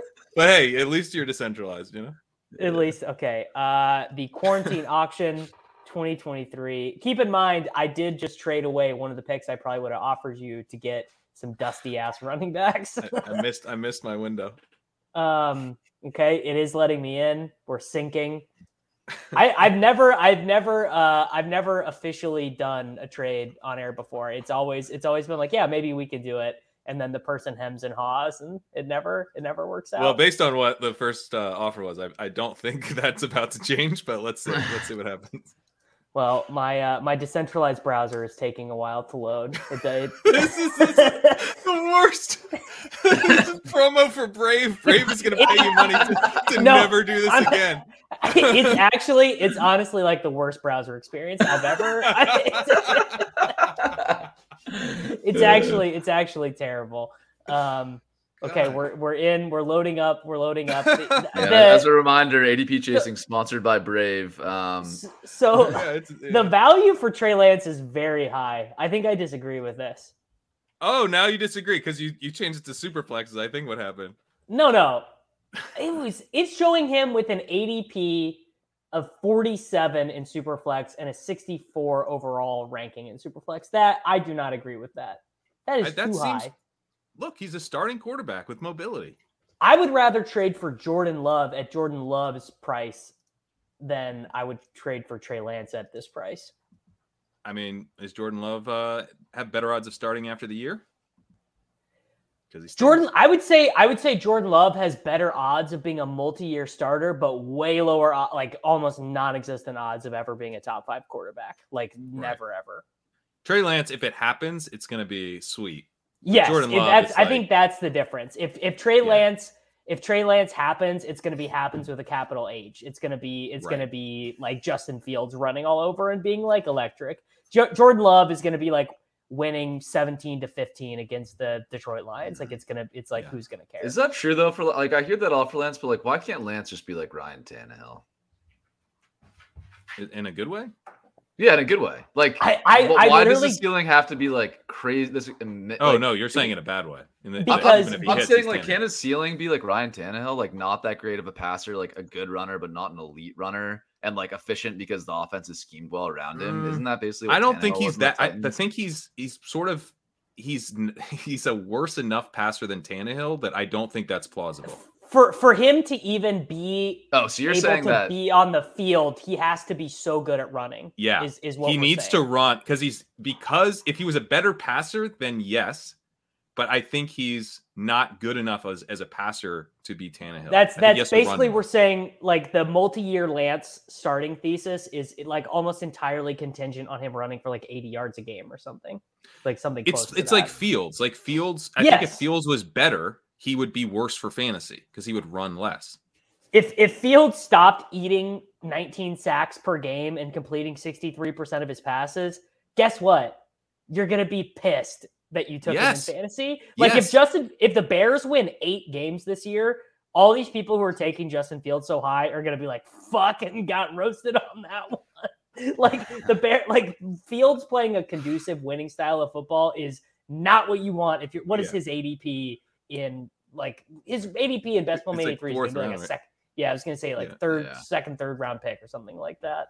Mm. Is it that high? Yeah, maybe it is that high. Jeez. All right. Um, getting us back back on track here slightly. I'll give one. Um, Wait, so Davis just bailed. Because for the I record, did- Davis I is did- like, I I'll, I'll send you a trade offer. I'll go No, to this- I'm gonna this- touch the football right now. I'll take this- 10 minutes to load my This Brave this, browser. tra- this Trey Lance this Trey Lance price, I can't I can't. There's no way Look at I that. can't. He's immediately bails. that, that offer you sent me before was definitely not on Superflex settings. It was probably it was probably it was probably like what like a 2024 first and like Pat Freiermuth or something. I, I don't even think there was a first involved. I don't even think it was a Well, first. I think it was If like there a wasn't a first involved, if there was not a first involved, you you were right to say no. Hang on, I gotta find this thing. I want to find it now. Uh, this is not going to be good. I am Screw I'm radio. famous. I'm famous for very bad opening offers. Negotiations 101 right there. You know what? I think I tried to give you Mac Jones actually. oh, that is what it is, dude. It was Yeah. Mac Jones. I was like, Yeah. get out of here with Mac. I'm Jones. really trying to I'm really trying to get off that bag. oh, you Mac Oh, Jones is- is, the with- same floor as Trey Lance, but zero of the ceiling. But Zero no upside. ceiling. Like, like Mac Jones's season long ceiling is like quarterback 19 fantasy points per game. Hey Pat, I see you like quarterbacks whose coaches hate their guts. Do you want an immobile version of that? What were the odds that that this 2020 QB draft class, just three of them turned to absolute dust, like before even year three happened? Yeah, like Lance, crazy. Zach Wilson, and Mac Jones could all be dust, and that was supposed to be like kind of kind of goes against Pat's classes ever. dynasty theory. Go because Pat's theory is like no, it you goes gotta to, t- for my theory. No, your theory is you got to take like you got to take the guy who goes 108. Like you're you're Yeah. gonna be like jamming Will Levis this year. It seems I like am, kind of a not like the Lance Wilson situations feel kind of like anomalies almost. I don't know. The Lance one at least does. They're both super weird. The like the how Lance quickly one the planned Lance one is weird because the team that drafted him never wanted him. Like at no point in the like Kyle Shanahan's walking the card up and he's like, I wonder if I can write Mac Jones on this. Like I want like is there a way that I can get out? Like can I can I just not do this? He got bullied into he literally let like Adam Schefter and Peter King bully him into taking Trey Lance. It's it's one of the and it's one of the most bizarre stories in the modern NFL. It yeah, is. it's biz- it's bizarre too that Fields wasn't even in consideration there. Like I never understood that. That was that was bizarre too. Dude, there was a Um, rumor that Fields was gay, and that was why teams didn't want him. That was like that was like out there in the ether. Really? Wow, I I've didn't hear that. Yeah. And and he's a vegan, you know, like it's Dude, like there's like all vegans. Like, what was it? Was, was Kaepernick Arian was a Foster a vegan. Arian Foster was a vegan. They hated Yeah. that. They, I mean, to be fair, to be shit? fair, I wouldn't draft a vegan, so I, I like. wow, I, that's look, not very. gotta- That's not very brave browser of you. You know what I mean? It's like No, I think it is let very live Brave own life. browser. People, Is it? people, people who are using the Brave browser are eating like only Pete's, red Pete's meat. gonna shut this. Pete's gonna shut the show He's down gonna log pretty in and shut this down. I I can't find this. I can't find this uh, trade offer. By the way, I was I was looking at some uh, tweets that I I was trying to find like my old position on Kyle Pitts back when he was a rookie or something, and I saw this whole discussion that I'd had with Davis, but every tweet from Davis would had been deleted. I deleted all my tweets from the beginning of Twitter to June 2022. what? That's so many tweets. Could you I- do it I- automatically? Yeah, I bought like a batch tweet deleter. You, they, Huh. they did them like 10,000 at a time. So it still took a while. That's so Did you funny. delete this email from my inbox? I cannot find this offer. just search, just search uh, Mattek Mac Jones. It'll pull. It'll, did. it'll. oh, I guess yeah, I, if I search Mac Jones, it should come up. Yeah. Then I've been, I've been around, I've been around these blocks. right. I'm gonna I'm gonna try one thing uh, to get this show back on track. So, um, what you guys dig this up? Let me know how that trade went. Instead of doing uh, closing line values this week, it's kind of weird. We don't have the uh, the super flex. ADP is all weird. So, what I'm gonna do is um, I'm gonna give one one draft pick that I do when when nobody is watching, and you guys are willing to if you guys are willing to share that, that's that's cool as well. Or you can do the the closing line value thing, but let's do one draft pick that is disgusting and you do it, but you you don't want to share that with anyone. Mine right now is the uh, CJ Stroud to Adam Thielen stack. Um, no, Why oh, are you dude, doing we had, that? we had I'm, a I'm 30 doubling minute down. conversation. I'm doubling down. Why? Just do it with do I- it with Chark. That's so much better. It's I don't think it's better. So I, I guess to pull up this chart. Tommy fucking trembled, dude. Literally. Oh shit! He just that again? kicked us off the street. so this is the whole rationale. Look at this Carolina stack price. Adam Thielen does not have to be good to pay off at how cheap the Panthers are going. And sure, you can take take Chark if you want. If you really hate Thielen, take Chark instead. Similar logic. I I think there's reasons for Thielen over Chark because of the money, how bad Chark looks on the ch- on the charting stuff, ankle surgery, blah blah blah. I think there's reasons. If you if you disagree, I I totally hear you.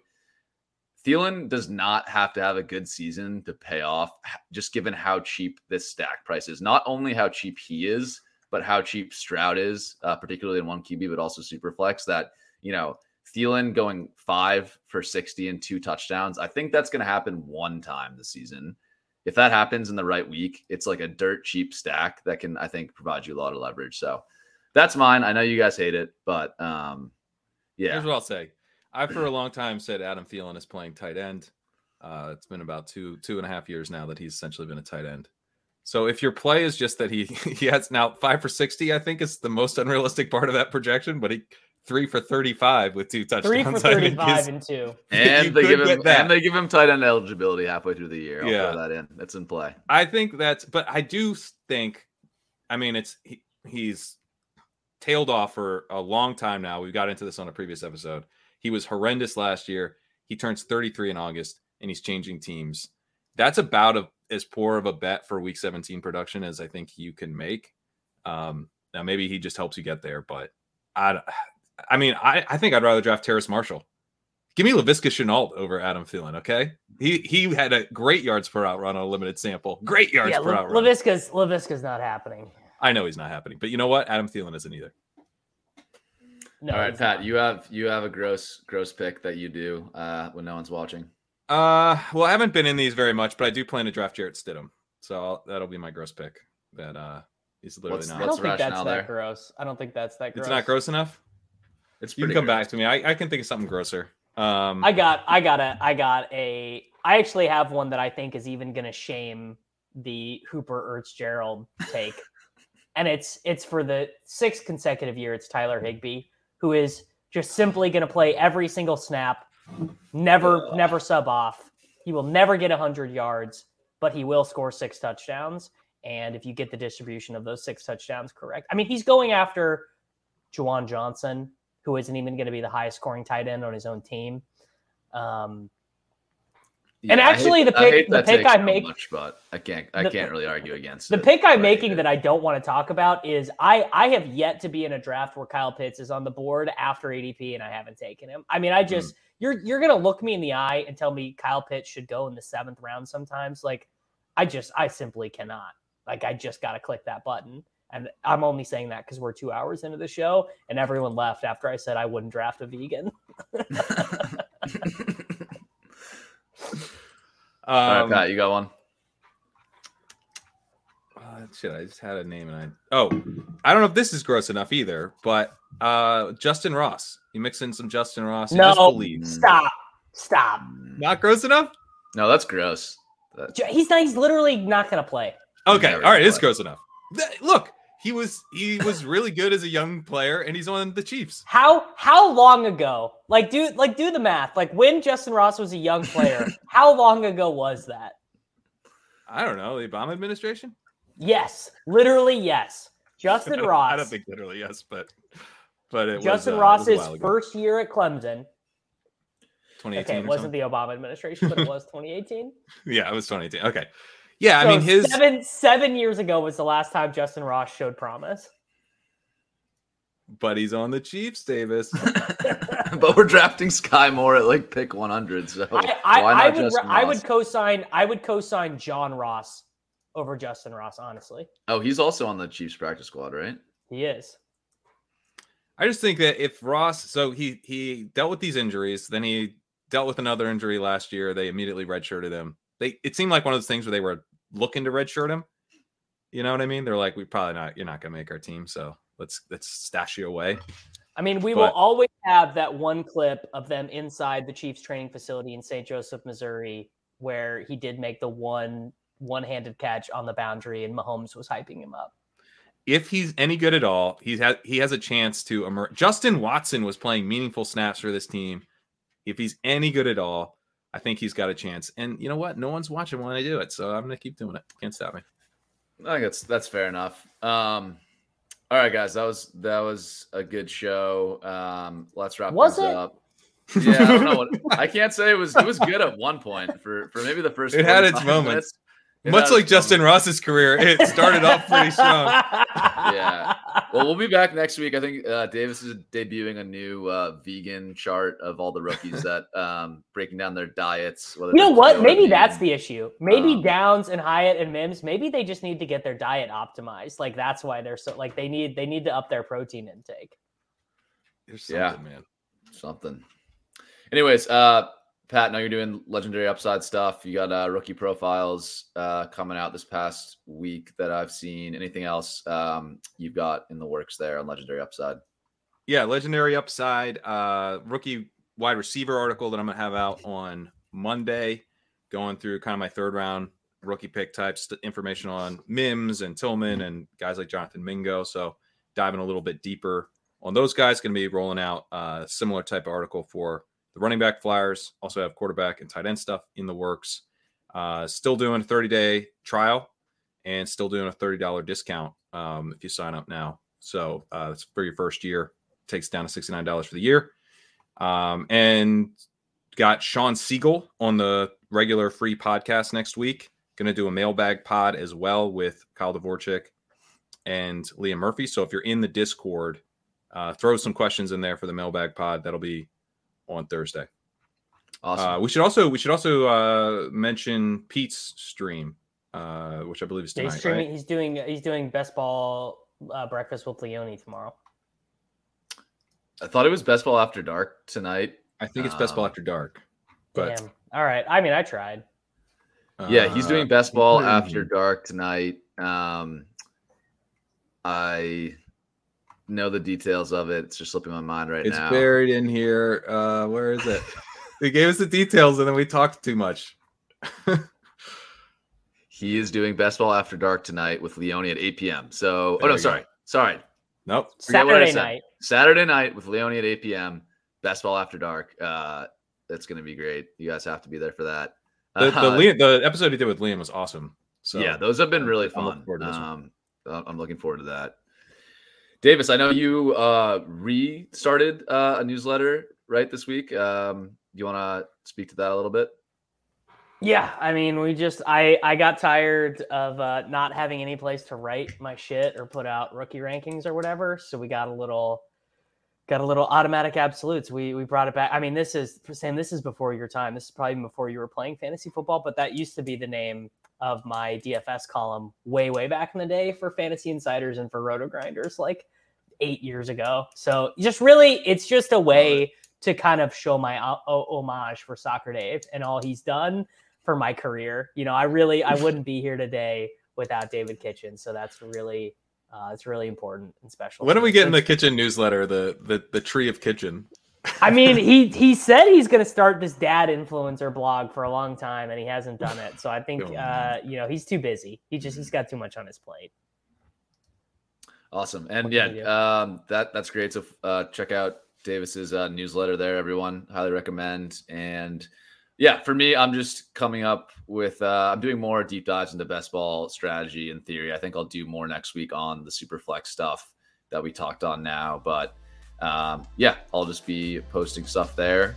And besides that, um, we will see you guys all next week on ADP Chasing. Thanks for joining us.